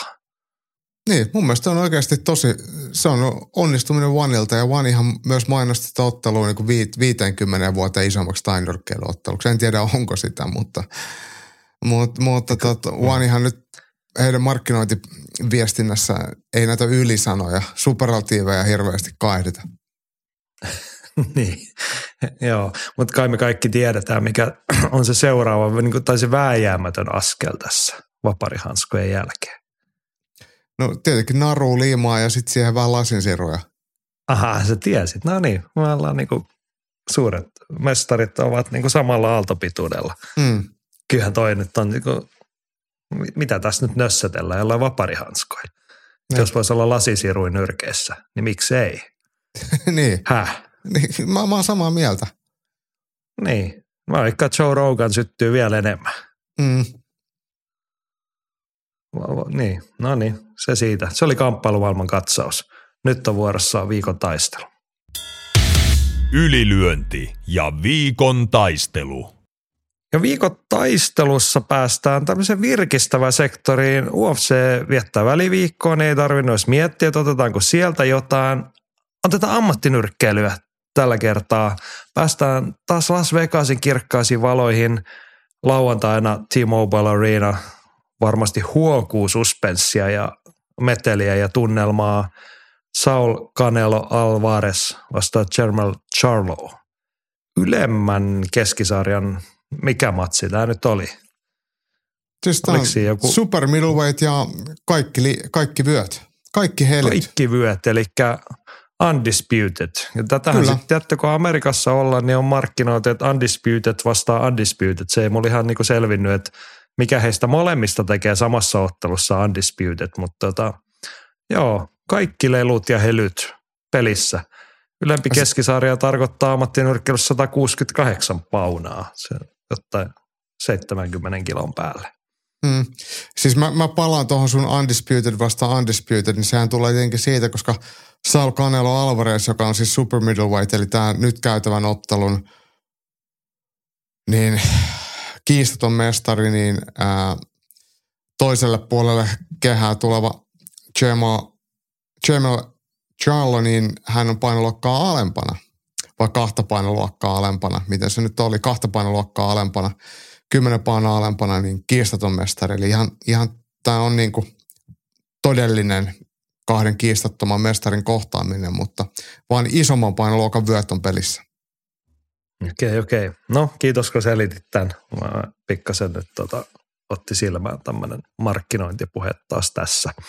Mutta ei, ei jaaritella sitä eikä välitetä, koska pricefightingiin kuuluu tällainen puhe ja ylisanat ja tyhjät lupaukset, mutta tämähän on hieno matsi. Se on nyt se ydin tässä. Että oli vaikka jos yhtään vyötä panoksena, niin tämä on hieno matsi. Mutta me ollaan pitkään ja pitkään toistuvasti puhuttu Canelo Alvarezista, ylistetty häntä, odotettu hänen matseja, mutta mites Jermel Charlo, ainakin meidän puheessa, tuoreempi nimi, mulle vi- vieraampi tapaus. Kerro vähän äijästä. Ä, Toinen puoli veljeskaksikkoa, molemmat huippunyrkkeilijöitä, ammattinyrkkeilijöitä ja vanhemmilla oli varmaan vaikeuksia nimetä poikia. Toinen on Charmel ja toinen on Charmel, eli yhden ki- kirjaimen ero kirjoitusasussa, niin siinä on varmaan mennyt kasvot ja nimet sekaisin moneen otteeseen. Ja niin ne menee mullakin yllättävän usein valitettavasti, mutta hienoja ny- nyrkkeilijät molemmat. Ja Gemma Charlo tosiaan aika sellainen tarkka ja järkevä perusiskiä. Ja en perusiskiällä tarkoita sitä, että, että hän olisi jotenkin keskiverto, vaan se, että, että ne aseet, mitä hän käyttää, niin on hyvin semmoisia mm, ikiaikaisia ja pitkään nyrkkeilyssä toimineita. Aika hyvä suojaus, erittäin tarkka hyvä liike, kärsivällinen lähtö otteluun, ei mitään sekoilua. Ja sitten ottelun edetessä niin, niin, niin lähtee lyömään oikeasti satuttaakseen, että osaa ratkoa sitä ongelmaa, että mitä se toinen tarjoaa ja sitten löytää siihen mahdollisesti sitten voiton avaimia. Joo, mun täytyy kysyä, että onko Charmel ja Charmel, tämä toinen on vielä vieraampi, tai onko se niinku samantyyppisiä ottelijoita molemmat? No kyllä mun mielestä on. Ja, ja, ja tota, jos mä nyt en ihan en väärin muista, niin, niin että heillä olisi ihan sama valmentajakin. Joku voisi tosi sanoa, että jos mä oon väärässä, mutta, mutta näin mä muistelin. Ja se oli näin, että Jamel on ollut pidempään saikulla ja alun perin oli puhe, että Jamel ottelisi ää, tätä, että hän olisi kandidaattina Kannelon seuraavaan otteluun. Ja olikohan niin, että hän on sitten otellut yhtä, mun on nyt pakko, pakko varmistaa, että mä puhun ihan läpi ja ää, päähäni. Mutta tota, onko hän sitten ollut niin yhtä painoluokkaa ylempänä? Todennäköisesti näin. Mä nyt tässä yritän googlettaa nopeasti, mutta mun näppäimet ei toimi. No, mä, mä sanon tähän väliin, että niinku, tule mieleen juolahtaa tässä meidän viime viikon keskustelut siitä, että treenataan, tekniikkakoneessa puhuttiin, että treenataanko tarpeeksi perusasioita, mm. niin jos nämä on samanlaisia, niin Houstonin pojat on todellakin treenannut perusasiat. Se on niin ensimmäinen asia, mikä mulla tuli mieleen Jermel Charlosta, kun kattelin noita ennakkovideoita hänen ottelemistaan vähän, että että ei toi mitään ihmeellistä tee, mutta se tekee ihan hito hyvin. Se pitää pakettia kasassa, se niin osaa pitää itsestään huolta, se saa tehdä peruslyönnit ja sitten se löytää niin tosiaan niitä paikkoja. Sitten kun on, sit sieltä löytyy niin työkalupakki, avataan oikeasti siinä kohtaa, koska no nyt se aukesi ja sitten tulee pam pam pam. Niin kuin ruvetaan ottaa niin kuin isompaa ruuvaria tai lekaa sieltä esiin. Tai Jep. jotain koristesahaa, mitä siis tarvitaan, kun menipä vaikeaksi. Mut mä, Mutta mä mulla, on, tiiäks, mulla, on yksi, no, mulla on yksi lisäsyy, miksi voi tykätä Germal Charnosta. No? Hänen toinen etunimensä on Di Avante, ja siellä on heittomerkki Di, heittomerkki Avante. Aika komea. Germal no. Di Avante Charlo. Vähän tuosta italialaista henkeä. Tummal Texasin poja. Mutta mut veli Jamal on, on DeAndre. Että ne on melkein niin kuin myös toiselta nimeltäkin samoja. Ja näin se on. vai?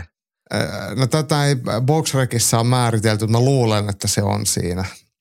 Niin, niin tämä menee just näin, kun mä sanoin, että, että tämä on siis middleweight on tämä Jamal ja Jamal on, on super welterweight, eli, eli tämä ei-otteleva veli on otellut painoluokkaa ylempänä. Okei. Okay. Joo. No hei, kiitos esittelystä. Tota, mun jatkokysymys on se, siis Charlo on hyvä nyrkkeilijä, hyvä rekordi, hyvät näytöt, alkaa olla tämän niin kuin maalikollekin tuttuja nimiä löytyy hänen rekordistaan tai tuollaisia niin kuin jossain muuallakin vastaan tulleita hyvät näytöt, mutta onko hän valmis Saul Canelo Alvarezin kohtaamisen kaksi painoluokkaa normaalia ylempänä? En mä tiedä, voiko olla silleen valmiimpi, että kyllähän nyt hän, hän on ottanut ne ottelut ja voittanut ne ottelut, mitä tarvii voittaa. Et mun mielestä on ihan hyvä kohta, että jos Kaneloa vastaan haluaa päästä ottelemaan, tehdä uransa isoimman tilin, niin nyt on ihan hyvä hetki.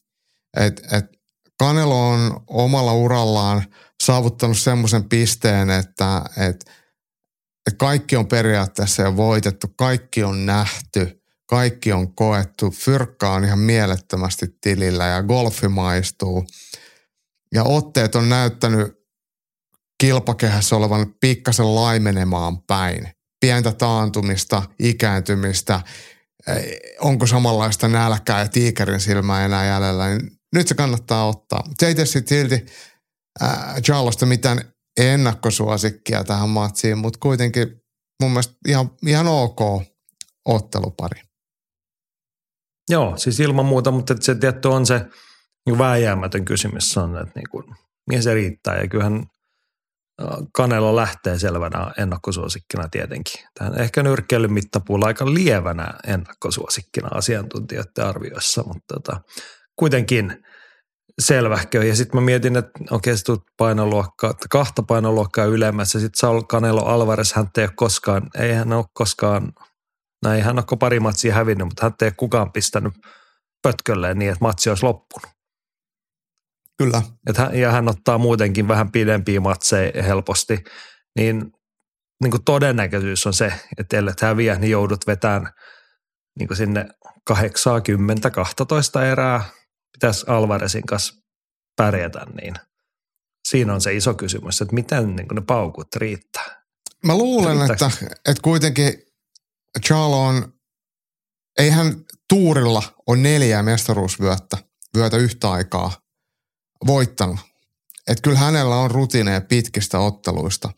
Ja, ja kun hän on kuitenkin enemmän taitoottelija kuin mikään hulluttelija ja järkevä ottelija, niin kyllä hän tietää sen, että, että miten, ja pystyy katsomaan, että miten Bivol vaikka voitti Kanelon, että mitkä on ollut ne avainasemat, niin jo sieltä ammentamaan semmoista niin kuin ajatusta, että miten kannattaa lähteä ottelemaan. Että sitä voittoa ei tule Kaneloa vastaan ottamaan heti, vaan se pitää antaa sen ottelun edetä ja pystyy voittamaan niitä tärkeitä eriä. Ja ottelee sille itse konservatiivisesti ottamatta turhia pusoja ympäri kehoa, että jaksaa nyrkkeillä. Että se on varmaan se Charlon ajatus. Ja sitten sit tosiaan heti kun saa aikaa ja paikkaa ää, Kanelon arpoessa, miettiessä, välillä jopa vähän löntystellessä ja laiskotellessa, niin lyödä vaikka vaan kevyitä lyöntejä sarjoina sinne suojaukset, pakottaa ää, Kaneloa, tai siis lähtee oikeastaan pakottaa enemmänkin tuomareita katsomaan sitä, mitä, mitä työtä ja miten sä niitä eri voitat, niin se voisi olla semmoinen, mitä Charlo voisi lähteä hakemaan. Niin. Vielä yksi jatkokysymys tuohon valmiuteen otella. Kattelin hänen rekordiaan, niin hän on tätä omaa Undisputed-titteli hässäkkäänsä puolustanut 2021 heinäkuussa Brian Castanon kanssa ratkaisematon. Sitten uusintaan kertaalleen peruntunut viime vuonna ja hän on 2022 ö, toukokuussa otellut Castanon kanssa – uusina voittanut silloin tyrmäyksellä kymmenennessä erässä tai keskeytyksellä. Se on hänen edellinen matsinsa. Mm. Vuosi ja neljä kuukautta. Hänen al- alkuvuodessa pitänyt otella Tim Chuita vastaan. Se on peruntunut no, Charlon kä- käden murtumisen takia. Mikäs verran toi nyt heittää epäilyksen varjoa? Käsivammat on pahimpia vammoja varmaan nyrkkeilijöille, että, että kyllä se – auttamatta on pitänyt taukoa lyömisestä ja, ja epäilys siitä, että voiko käsivammasta vaikka uusiutua. Ja kun Kanelo kuitenkin tulee lyöntietäisyydelle koko ottelun ajan et, et, ja lyhyempänä nyrkkeilijänä otsaan aika hyvin edessä, niin kyllä siihen Charlon kädet joutuu koville. Ja toi on mun mielestä ihan validi kysymys, että A, luottaako siihen käteen ja kestääkö se käsi. Niin, niin se varmasti jos se kestä, niin sitä ei ainakaan voita, mutta, mutta miten se vaikuttaa sitten siihen psyykkeeseen. Mutta en mä usko, että Charles sitten kuitenkaan on niin paperia, että et, et, et kyllä hän tietää, että mikä, minkälainen ottelu nyt on kyseessä, minkälainen vastustaja on kyseessä ja minkälainen mahdollisuus on kyseessä. Niin kyllähän tällaiseen pitäisi olla suhteellisen helppo, no helppo ja helppo, mutta hyvä ja helppo tarttua ja lähteä. Niin. No hei, puhutaan suurmestari Kanelosta tässä kohtaa. Ollaanko samalla sivulla, jos mä väitän, että Alvarezin viime matseista vähän jäänyt semmoinen laimeahko kuva niin kuin hänen mittapuolella. Toki se on niin kuin, se hänen rimaansa korkeus on pikkasen eri kuin valtaosalla maailman ammattinyrkkeilijöistä, mutta niin kuin niihin aikaisempiin näyttöihin verrattuna. Joo, ei, ei hänhän tosiaan hävisi painoluokkaa ylempänä Dimitri Bivolille. Ja siinä oli sitten sen jälkeen mun mielestä, oliko se nyt heti, hän otti Golovkinia vastaan mutta oliko sitten sen jälkeen se olkapääleikkaus tai jotain korjattiin ja sitten hän otti John Ryderia vastaan ää, toukokuussa, mikä oli todella geneerinen pistevoitto. Ja Ryder nyt ei kuitenkaan ole mikään eri, sille, no hyvä nyrkkeilijä, mutta ei kuitenkaan mikään vaarallinen ja Kanelo parhaimmillaan niin olisi syönyt Ryderin takuu varmasti tai paukutellut sen kesken ennen täyttä aikaa. Niin noilla, noilla näytöillä niin, niin voidaan sanoa, että Kanelo ei mun mielestä ole enää sitä, mitä se on ollut aiemmin. Niin, ja tähän on muutkin kiinnittänyt huomioon. Annetaan syliläntiperheen kertoa välillä. Rantasen Petriltä mielenkiintoinen nosto. Näin tämän Kanelolle ehkä jopa uran tärkeimpänä matsina. Ikä on vasta 33 vuotta, mutta ura on alkanut jo 2005 ja matseja on takana huimat 63. Kilometrit ovat alkaneet näkyä tekemisessä. Jos nyt tulee tukkaan, se on isompi tahra rekordi kuin tappiot Floydille ja Bivolille. Isoja rahamatseja on sittenkin tarjolla, mutta pound for pound listan kuninkuus ja vastaavat asiat karkaavat aika kauas. Charlo ei ole itselleni kovin tuttu ottelija, mutta sen mitä olen nähnyt on todella hyvä. Ja tietää tarkkaan, miten esim. Bivol kesytti Kanelon. En ihmettelisi, jos lähestyisi matsia samanlaisella taktiikalla. Enkä ihmettelisi yhtään, jos Charlo olisi kuskin paikalla. Siispä veikkaan rohkeasti, että Charlo voittaa. Voisiko jopa aiheuttaa Kanelolle ensimmäisen keskeytystappion? Ja mennä vielä tuohon niin matsin lopputulemaan ja muuhun, mutta tota, siis on noin kuvavia lukemia, että vuodesta 2005 asti ammattilaisena painanut. Uran 64. ottelu, joka on kyllä ammattinyrkkelijällekin huikea lukema. Varsinkin kun hän ei mitään ihan varovaista hippaa aina ottanut, vaikka niin kuin valtaosa mut, voittanut matseista. Mutta hänellähän ei ole amatööriuraa käytännössä ollenkaan. Et siellä monilla, kella on vaikka 30 ammattilaismatsia, niin voi olla 250 amatöörimatsia. Eli, eli siinä mielessä se vähän tasoittaa tota, ottelumäärää. Mutta mut kyllä mä oon samaa mieltä, että Saul Canelo Alvarez on tehnyt todella pitkän menestyksekkään, mutta myös kuluttavan uran ammattilaisena.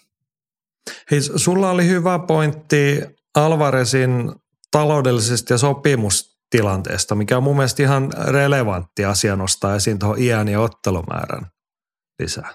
Joo, että on nyt, Canelo Alvarezhan on, on tehnyt lyhyitä sopimuksia eri promoottoreiden kanssa. Hänellä oli taisi olla kahdestikin kahden matsin soppari Matchroom Boxingin kanssa. Tai ainakin kertaalleen. Mä muistasin, että kahdesti olisi ollut. Ja, ja nyt hänellä on sitten Premier Boxing Champions, eli PBC-tallin promootion kanssa kolmen ottelun soppari. On muuten sama talli, missä Robbe on mukana, mutta Kanelon kolmen ottelun diili on vähintään sadan miljoonan arvone. Eli, eli se on niinku taattu ja todennäköisesti vielä enemmän tulee siitä, niin on se aika hurja summa. Ja kyllä jos tuosta nyt otat, otat ne kolme matsia, Kanelo on aina otellut syyskuussa ja sitten toukokuussa Cinco de Mayon aikaan tai päivämäärällä, niin ne kun otat vielä tästä niin kuin tämän vuoden ja ensi vuoden matsit, niin sulla on reilu 100 miljoonaa vielä enemmän fyrkkaa, niin kyllä sitä alkaa olemaan varmaan Kanelollakin mitta täynnä ammattinyrkkeilyä. Sitten takas golfaamaan. Niin, siinähän ne. Mutta joo, siis tuo oli se mun pointti, mitä, mihin olisin tullut, että et mitäs jos Kanelo ottaakin toi kolme matsia, että sillä sadalla millillä saattaa ehkä just just pärjätä vähän aikaa. Ja jos Joo. se ei pärjää, niin ainahan voi mennä ottaa Japaniaan jonkun näytösottelu vaikka Floyd Mayweatherin kanssa 80 unssi hanskoilija sirkussäännöillä kolme ja puoli erää. Niin. Ja varmaan tienaa siitä taas jonkun kymppimillin. Mutta ei hänellä oikeasti ole, niin kuin, ei hänellä mitään todistettavaa, no mitään tarvetta. Mutta sitten on niin kuin, tietty se, että osaako ja haluaako päästä irti siitä hommasta. Niin se on toinen tarina se. Mutta tuon tyyppiset asiat, ne, niin kuin, niitä on, ei voi pyyhkiä pois yhtälöstä, koska sitten jos ne väkisinkin vaikuttaa aina ottaa, harva ottelija niin kuin tässä prize fightingin historiassa on pystynyt siihen, että no mä tässä vähän nyt hissuttelen, että mä otan nämä matsit. Ja sitten ilman, että se näkyisi siinä suoritustasossa, että sä oot jo tavallaan pistänyt toisen jalan sinne ovesta ulos. Just näin. Mä itse asiassa katselen tässä näitä, näitä tota,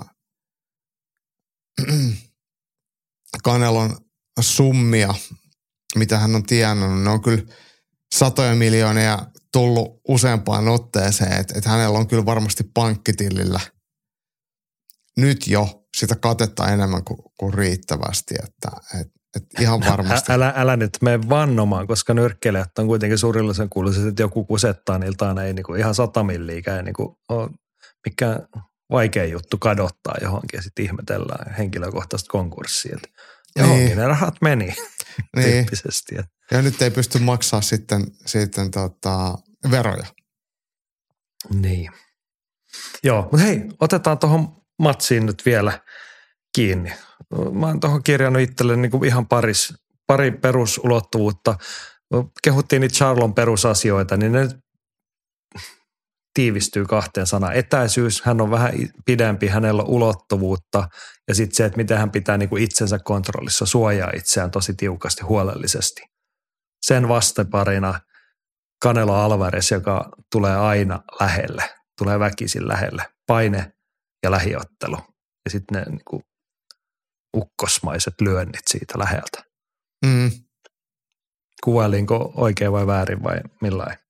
kyllä mun mielestä sä oot ihan oikeassa, että kyllä toi Charlon asento ja ulottuvuus tekee hänestä hyvän pitkältä, hyvää etumaista käyttää ja lyö, lyö, lyö pitkältä ja jaloilla liikkuu pois lyöntien alta. Mutta se on Canelo Alvarezille ihan normaali, että toinen on pidempi ja lyö jabia. Et ei, se ole, ei se ole ollut tähän astikaan mikään isompi ongelma, lukuun ottamatta Dimitri Bivolia, jo, jonka rytmittely on tosi poikkeuksellista. Se on tosi erilaista. Mut, mutta tota, mut kyllä no, no, sä kuvailit sitä hyvin, toinen haluaa lyödä tai pitää itsensä koskemattomana ja lyö hyvää etumaista ja yksi kakkosta ja Saul Canelo Alvarez niin vetää ihan hirmuisia koukkuja ja kovaa takimaista suoraa tai crossia siitä. Että kyllä se se on hyvin erilainen se lyöntiarsenaali, mutta Alvarez lyö aina kovaa. Jokainen lyönti niin. on tarkoitus silleen, että, että vaikka se sun käsiin, että se sattuu. No tästä nyt tulee mun viimeinen jatkokysymys se, että kun Charlo liikkuu ihan hyvin, haluaa pitää etäisyyttä, hänellä on tosi hyvä terävä jabi, hän suojaa itseä hyvin, niin riittääkö se liike, kontrolli, ulottuvuusetu siihen, että Canelo Alvarezin takainen, tapainen tankki tulee ja – jyrää lähelle. Ja nähdäänkö, siis nähdäänkö Kanelo maksakoukku? Koska siis no. ensin, mä lähdin kuvapankista hakemaan täkykuvaa meille, niin ensimmäinen kunnon ottelukuva. Alvarez, en muista mistä matsista, mutta hän löi ihan se niin kuin pysäytyskuva just siltä hetkeltä, kun se niin kuin lyö ruttuun sen kaverin kyljen sieltä vasemmalla koukulla. Niin se tässä nyt palautuu mieleen – Takuu ja sitten se niin kuin yhdistettynä siihen, että niin kuin Charlon se suojaus on melko korkealla usein. Joo. Tämä on, tämä on se Alvarezin peruslapio, että, että lyödään tonne ja kaivetaan sieltä kropasta ja sitten sinne ylöskin tulee tilaa.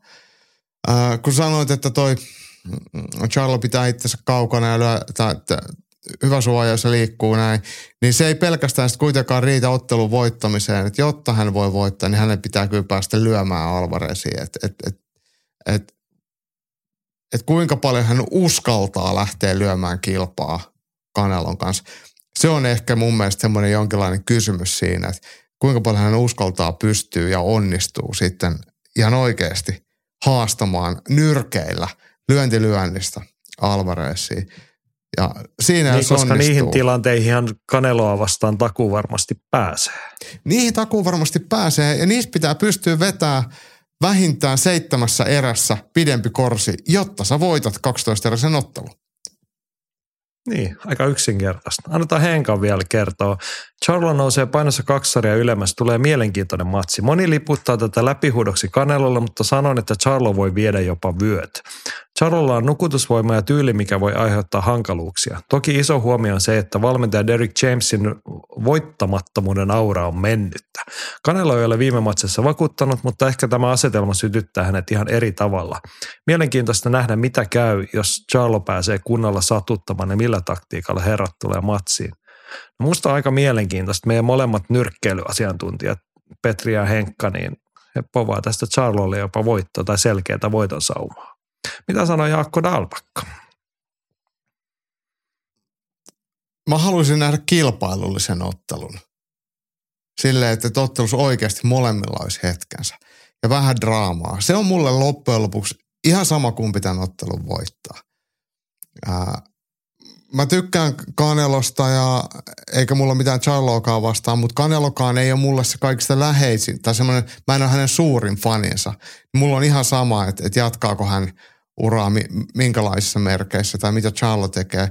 Mä haluan vaan nähdä hyvän jännittävän ottelun ja kyllä mä uskon, että mä tuun näkemään sen. Mä vaan tiedän, mistä mä sen kato.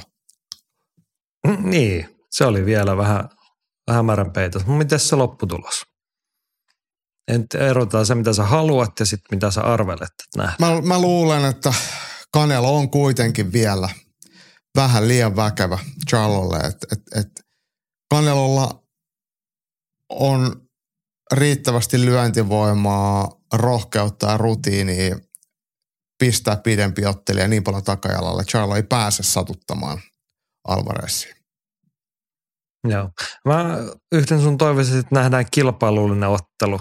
Mä sanoin, että Canelo Alvarez 12 erää ja sitten semmoinen kuitenkin turvallinen pistevoitto. Tämä kuulostaa mun mielestä hyvinkin mahdolliselle. Tai todennäköiselle. No niin. Joo, pistetään sellainen tilaukseen. Mutta toi tosiaan meillä jäi nyt vähän avoimeksi. On huomattu vissiin edes miettiä, että mistäköhän tämän näkisi. No niistä kanavista, mistä me... on tota pay-per-view, että ei varmaan mistään, mutta jotain paskastriimiä Tor-verkosta käytte sitten tilaamassa. Joo, si- niin siis tämä, eikö tämä ollut Showtime ilta ja Showtime ilta on joskus jostain brittiläisestä PPV-lähteestä, olisiko se tullut Sky Sportilta tai TNTiltä, ehkä on voinut ostaa. Mutta ei ainakaan tuu, tuu Viaplaylta, ei ainakaan ollut heidän ohjelmatiedoissa, eikä, eikä löytynyt Dazonin palvelusta ja valitettavasti tällaista se on. Meille ei tätä, tätä haluta näyttää. Joo, tylsää. Mutta jos ilmaantuu, niin kertokaa nopeasti, niin kyllähän me tämmöistä kattellaan. Yes, hei UFC ei tarvitse miettiä, heillä on väliviikko, ensi viikolla vasta jatkuu, mutta eihän vapauttelumaailma ei silti lepää. Otetaan nopeat tärpit. Sä saat kertoa ensin, mitä nostoa sieltä tulevasta viikonlopusta. Mun nosto menee Pariisiin ja se on PFL ja siellähän otellaan heidän turnaustaan, mutta myös niin sanottuja irtootteluita ja siellä debytoi pääottelussa ja toisessa pääottelussa kaksi ranskalaista. Cedric Dumbe, josta puhuttiin jo UFC-ottelijana, niin ottaakin PFLssä päämatsissa Jordan Zebo vastaan. Zebo mulle täysin vieras, mutta varmaan ei osaa painia, koska hänet laitetaan Dumbea vastaan. Ja sitten mun mielestä yksi Euroopan kovimmista välisarjalaisista, Abdul Abdurrahimov, äh, Lazy King, PFLn kahden painoluokan mestari, josta myös puhuttiin UFC-ottelija, mutta tekikin PFL-diiliä, varmaan teki hyvän diilin. Hän, hän kohtaa Brad Wheelerin, brittiottelijan, ja pistää sen ihan takuun varmasti aivan hirveäseen pakettiin. Abdurrahimov on loistava painija, loistava jujutsu, joka mustan vyön ihan, ihan tosi korkeatasoinen mattotteli ja hyvä pystyssä ja hyvä ottelija, yleisesti vapaa niin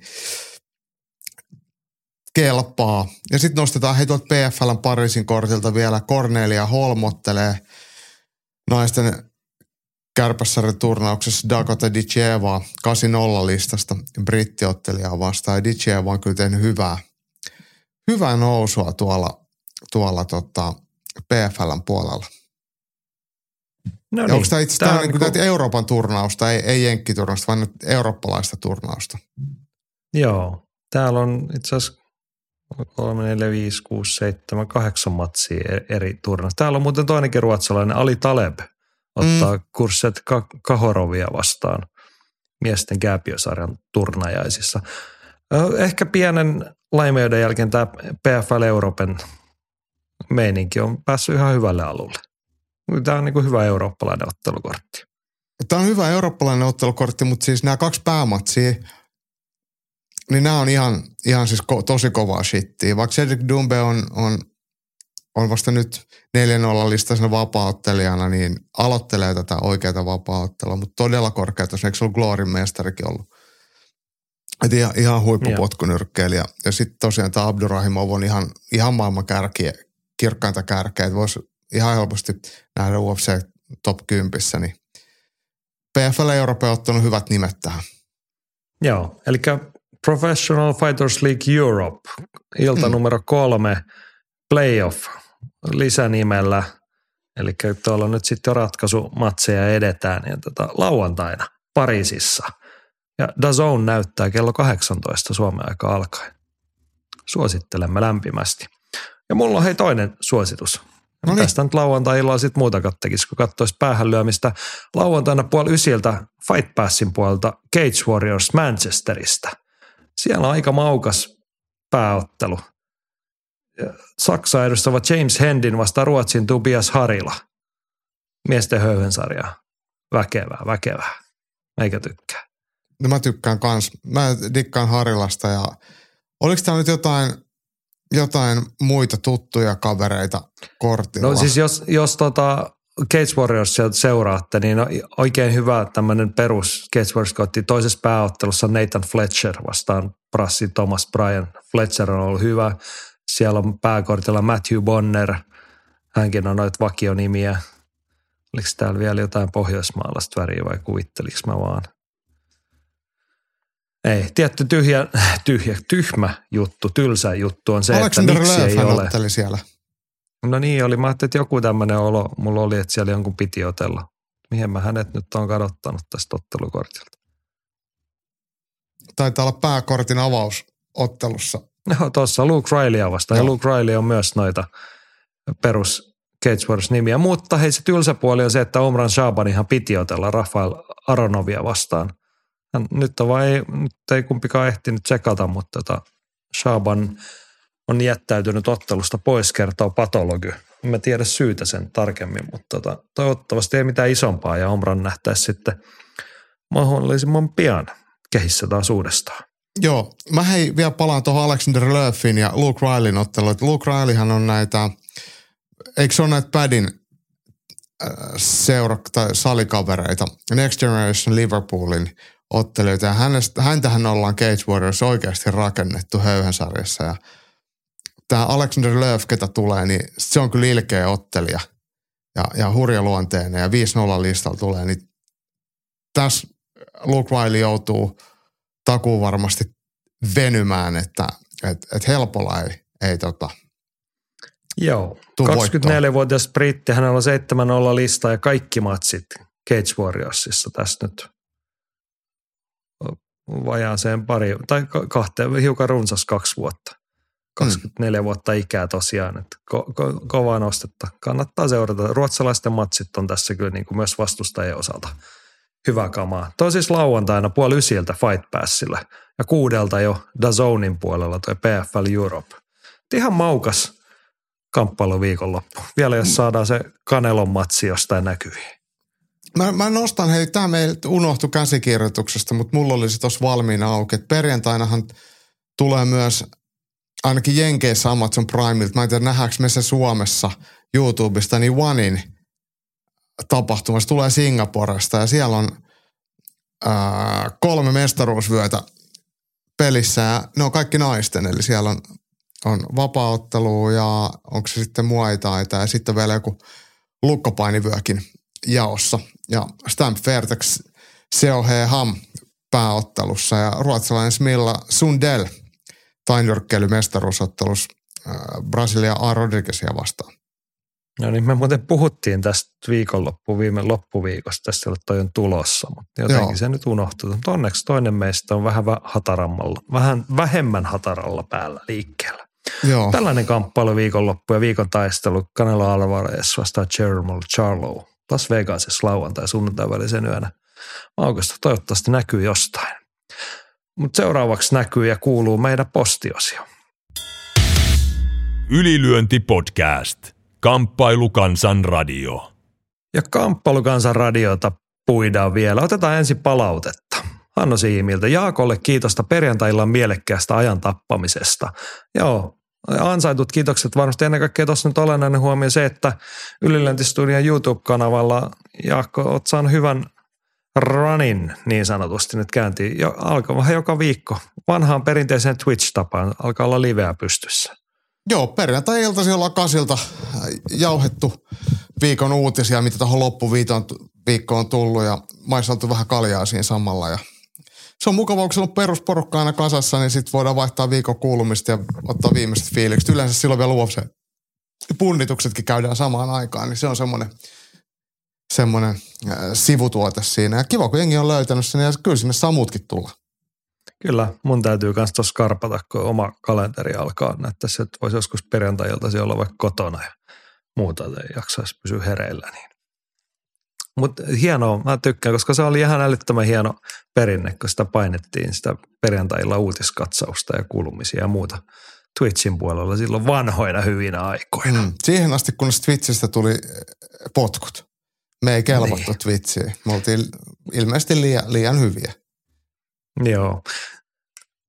Mäkisen Tero palaa vielä vanhoihin juttuihin. Viime viikolla keskusteltiin siitä UFC-tittelimatsin kyseenalaisesta tuomaroinnista, kun yksi tuomari ratkaisi sen ottelu antamalla Alexa Grassolle sen kymppi erän siihen. Ja Tero Dana White veti Kölin alta kymppi kasi erän mestarille antaneen tuomarin. Pitäisi olla total domination, siis ilmeisesti Danan mukaan. Mutta Tero oli hyvä kysymys. Pitäisikö kuitenkin olla niin, että niukka erä on kymppi ysi, selkeämpi kymppi kasi ja total domination kymppi seitsemän, kun niitä kymppi kymppi eriä ei tasaisissakaan anneta. No mä oon kyllä ihan täysin Teron kanssa samaa mieltä, kun meillä on tämmöinen asteikko annettu, että kymppi ja siitä alaspäin, niin kyllä sitä voisi käyttää pikkasen enemmän, kun yleensä se on vain kymppiysi ja sitten meillä tulee niin kuin hirveä mekkala, jos joku antaa kymppi kasia, se ei mennytkään ihan oikein. Mutta tietty siinä on se, että sitten tarvitsisi olla se niin kuin johdonmukaisesti. Sehän tässäkin nyt petti. Että sama tuomari ei antanut Sevchenkolle kymppi kasia ihan vastaavasta erästä tai melkein vielä selkeämmästä voittoerästä. Näinpä, näinpä. Joo, että et jos, joo. Ka, jos kaikki noudattaisi tätä niin Teron kaavaa, mikä on niin nykyisillä säännöillä mahdollista, ja, niin, niin silloinhan kymppi kasieria tulisi, tulisi ehkä useammin ja ei, ei mua se haittaa. Mut, mutta to, tosiaan se pitää olla kaikkien ja joka kerta samoilla standardeilla tekemä, mutta mut sitä, sitä odotella. Se, mitä tuosta Dana Whitein käytöksestä tähän vetää jonkun kölialta jonkun tuomarin, niin tällä toimella niin Dana Whitehan pesee UFCn omat kädet, että hei, he voi vähän haukkua jotain ja se sitten unohdetaan, että mitään ei kuitenkaan tehdä, mitään ei kuitenkaan muuteta. Että vähän semmoista mm, Eikä tarvitse tehdä. Niin. niin. Mutta me, me, me, me ei silti tykätty, se oli paskasti toimittu. Fuck him. Joo, just näin. Ja ensi viikolla uudelleen. Just näin. Ja luultavasti samat ukot ja samat ongelmat. Niin. Joo, No samat vanhat ukot on kyseessä seuraavassakin Mikael Mäenpäältä.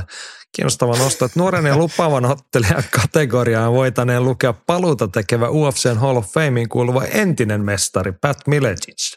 55V. Ottelu käydään lokakuun 14. päivä Cage Aggression organisaatiossa ja vastaan asettuu CM Punkin voittanut Mike Jackson. Kaikkea sitä näkee.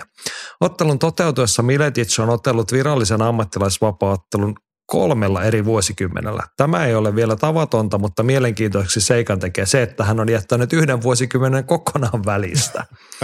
No nyt Jaakko, ykkösestä kymppi innostusmittari Pat Mileticin paluu. Paljonko sä nyt niin kuin old school Pride ja Just Bleed äijänä tämmöisestä sytyt? Mä en tiedä, kuka ihmeessä on tällaisen ottelun päättänyt sopia ja järjestää ja kehittää. Ei tässä ole mitään järkeä.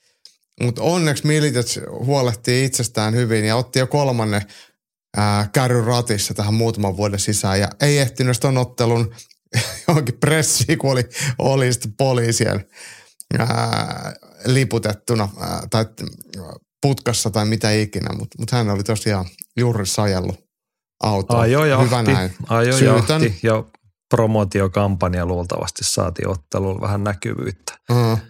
Joo, Pat Miletic, hän ei ihan syyttä ole UFC Hall of Famer, kahdeksan voittoa, kaksi tappiota vuosilta 1998-2002.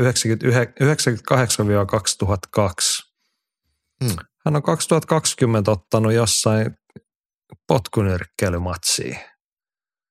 Sitä ennen heti 2008 edellinen, edellinen tota, vapauttelumatsi. Kun katsoo hänen olemustaan ja niin kuin kuvia ja videoita, niin ei hän kyllä mitenkään silleen näytä sille, että hänen pitäisi otella ketään vastaan missään. Että ei varsinkaan Mike Jacksonia vastaan. Vaikka se Jackson mikään hyvä ollut, mutta, mutta se voisi olla sen poika. Niin. Joo. Ehkä parempi, ettei sanota mitään tästä. Sovitaanko? Mennään eteenpäin, Joo. tulee vaan paha mieli. Petteri kysyy, että miksi Derek Branson pihalle UFCstä? Sillähän oli matsi sovittuna ja top 10 ukkoja. Joo, tämä oli ihan tuore uutinen.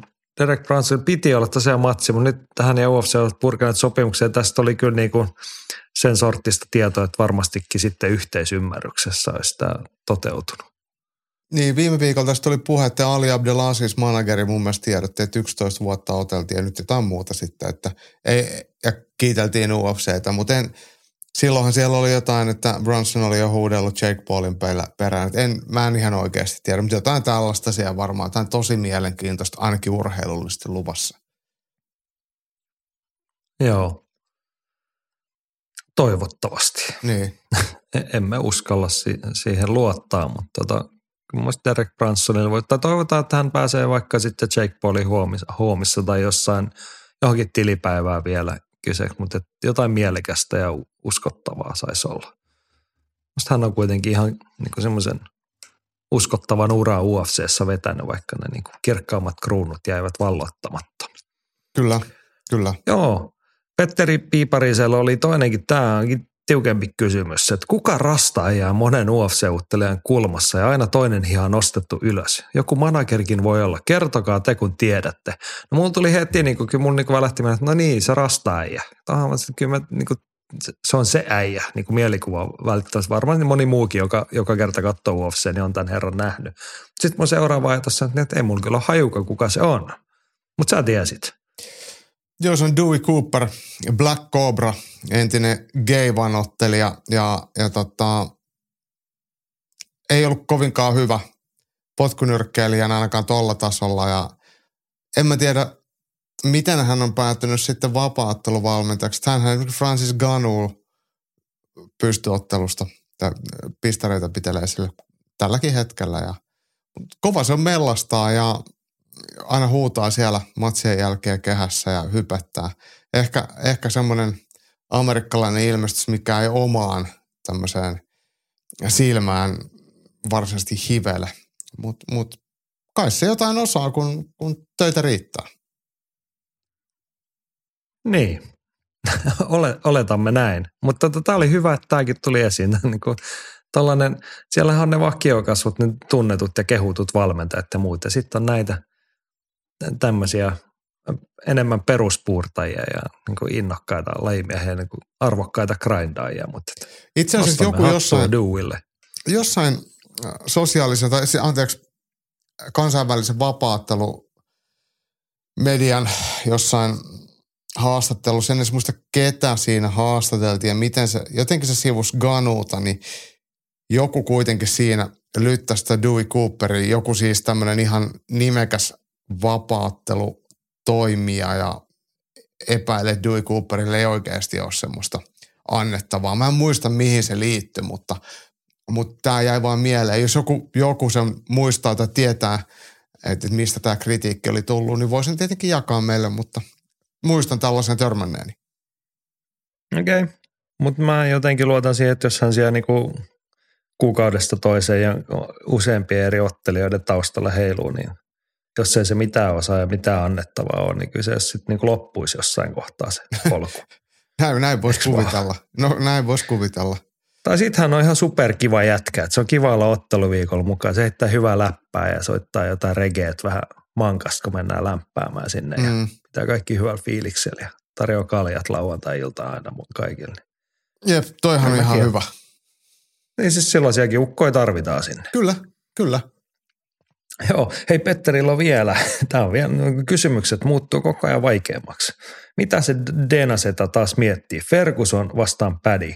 Katson kyllä matsi, mutta mitä järkeä? Kehäraakki vs. Denan suosikki poika. Joo, Toni Ferguson vastaan Paddy Pimblet UFC 296 Las Vegasissa joulukuussa. No Jaakko, ykkösestä kymppi. Paljon pistetään. Vo, voiko sanoa näin, että aika yllättävä ottelupari. Ja, Eikö nyt vastaat, että paljonko innostuit tästä? no en yhtään.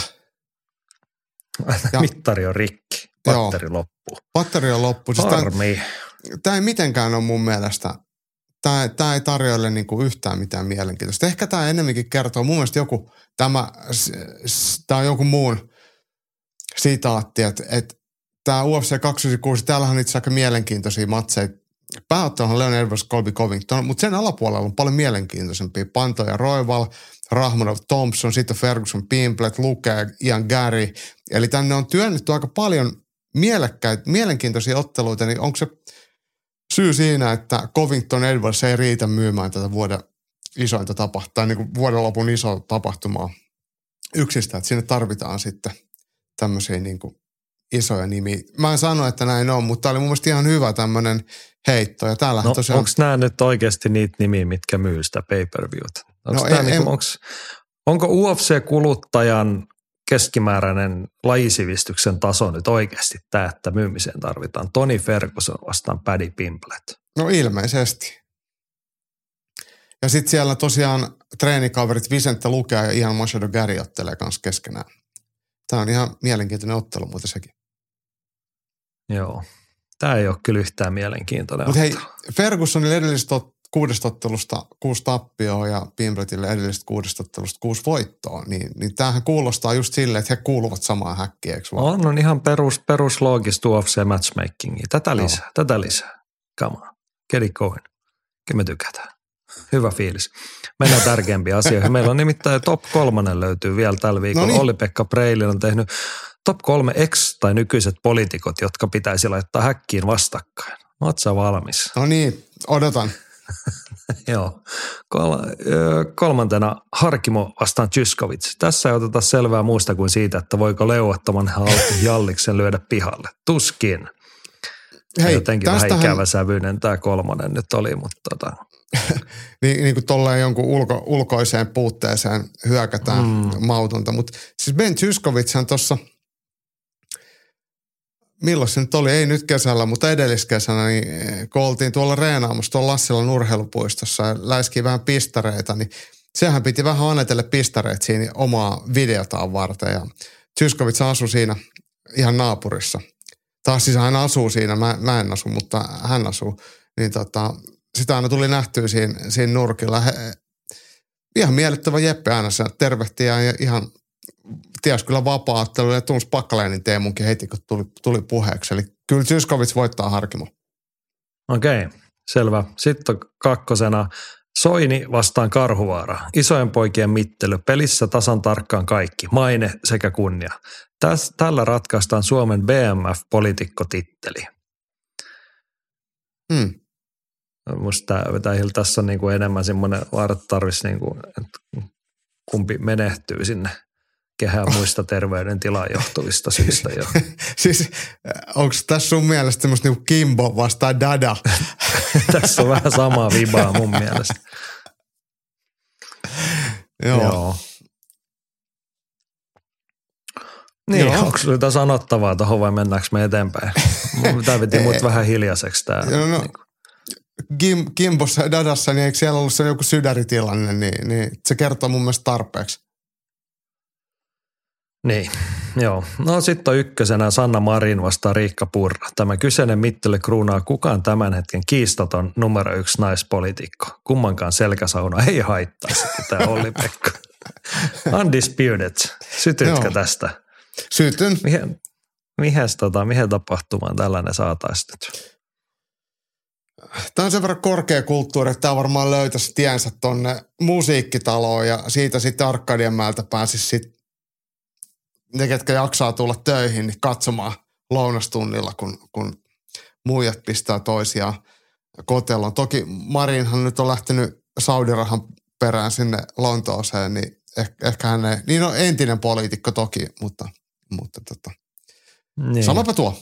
Ansaitsevat toisensa. Ma- Marin on muistaakseni ainakin omassa somessaan joskus profiloitunut siihen, että hän niinku reenailee ja pitää fyysistä kunnostaa huolta, niin mä veikkaan, että hänellä on niinku etulyöntiasema lähtee kyllä ennakkosuosikkina tähän otteluun. Okei, okay, okei. Okay. Uskon. Näin se on ollut. No niin, tämä oli varsin mielenkiintoinen top 3. Tehkää lisää tällaisia.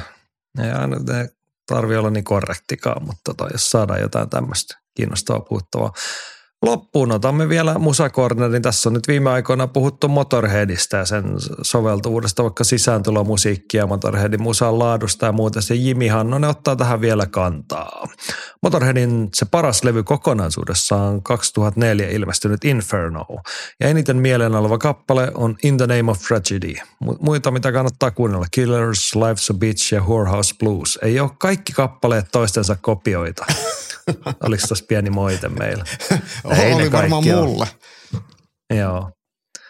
Aika kova väite, että vuonna 2004 ilmestynyt Inferno-albumi olisi niin kuin Motorheadin parasta. Siellä on kuitenkin tuutattu melkoista klassikkoa siihen 70-luvun loppuun, 80-luvun alkuun. Joo, mutta mut et Jimi ilmeisesti on kuunnellut sanoa? enemmän näitä, että, että hänellä on, on, on sitten jonkinlainen syvempi ymmärrys. Hei, mulla oli, kun puhuit, tuossa oli noin politiikan jutut, niin mulle tuli vielä mieleen, tässähän oli äh, ohuesti politiikkaan liittyen, niin, niin tämä oikeastaan nuorisoliikuntaan liittyen, niin täällähän oli Helsingissä järjestetty tämmöiset sukupuolineutraalit jotkut urheilukilpailut, missä sitten yllättäen poitsut oli voittanut tytöt. Sähän oot, eikö se ole niin, että sä oot kahden Gimmojen fudisjoukkojen valmentaja, niin mille susta kuulostaa tällainen, että, että, että otetaan, pistetään niin sanotusti sekajengit ja kaikkikin saa yhdessä?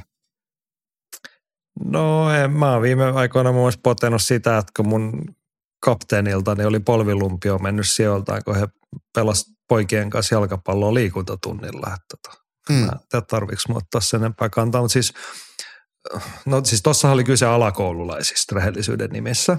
Niin, Tytöillä murrosikä tulee kaksi-kolme vuotta aikaisemmin, vielä niin kuin alakoulun puolella monet tytöt on niin kuin, saa niin kuin fyysistä etua inteliin pikkupoikiin verrattuna usein, että tota, se nyt ei ole ihan niin kuin luokaton idea. En, en, mä en jaksanut edes lukea sitä juttua, kun mä niin kuin rupesi uuvuttaa se pelkkä niin kuin poreileva keskustelu siinä ympärillä. Mutta tota, en tiedä sen tarkemmin, mikä on niin kuin ollut idea ja muuta, enkä jaksa edes miettiä, mutta tota, ja se keskimäärin sitten, kun mennään siitä alakoulujasta eteenpäin, niin ei se sitten enää ole kauhean hyvä idea. niin, niinpä, niinpä. Ja siis saahan asioita kokeilla. Se, Niin, Mutta mut, mut, mut on tuo niinku lopputulos oli jokaiselle, ketä on ikinä mitään tehnyt, niin itsestään selvä. niin. No riippuen, mä en tiedä, mitä siellä on kisailtu. No, Nyt jotain toki jos pistetään yleisurheilu. samalle viivalle niin kuin kuudesluokkalainen yleisurheilua harrastava likka ja joku peruspulliainen nenää kaivava pleikkapoika, niin tota, kyllä se likka sen kolmelkympillä pesee ja pituushypys pesee ja korkeushypys pesee, mutta tota, kuulan työntö kääntyy sitten toiseen suuntaan. Joo, ensin siis ollut, mä en oikeasti tiedä, mitä siellä on tehty edes, eikä kiinnosta. niin, niin. Paitsi jos mielestä- ne rupeaa kamppailulajeen, niin sitten me mennään paikan päällä katsomaan. Totta. Mutta toivon mukaan ei rupea ainakaan tuolla tapaa tekemään kamppailulajeja. No ei, eikä se ehkä alakoululaisten tarvitse koulussa kisailla muutenkaan sellaista. Niin, niin. Päästiinpä nyt syviin vesiin taas tässäkin. Joo, mutta eipä siinä mitään. Mun käsikirjoituksessa tuli viimeinen rivi vasta. Olisiko se tässä tällä kertaa? Mulla alkaa kanssa olla vähän nälkä ja tekisi mieli lounasta, niin tähän on ehkä hyvä päättää. Mä voisin mennä nukkuun tai jotain. Hei, mä, mä pois, sanon mutta vielä, ennen kuin lopetetaan, mä ehkä perjantaina yritän vielä ehtiä tekemään äh, ylilyönti studion kanavalla YouTubeen perjantailla liveä, mutta mähän lähden viikonlopuksi sitten All Starille skaboihin, niin katsotaan mitä sieltä saa sitten matskua kuvattua, että jos on jotain tästä jotain. unohdettiin, unohdettiin puhua tuossa aikaisemmin, mutta Jaakko tosiaan vierailee lauantaina tai viikonloppuna Tukholmassa. Ketä siellä oli Teo Kolehmainen ja, Iiris Nihti. Nihti ottelemassa. Joo, Mahtavaa. Onnea ja tsemppi heille. Jaakko varmaan välittää terveiset sinne. Ja tosiaan muistakaa Ylentistudio ehkä perjantain liveä, jos ei ole, niin käytte katsoa niitä videoita, mitä ette vielä ole nähnyt kaikkia. Niin siellä on kovaa kamaa.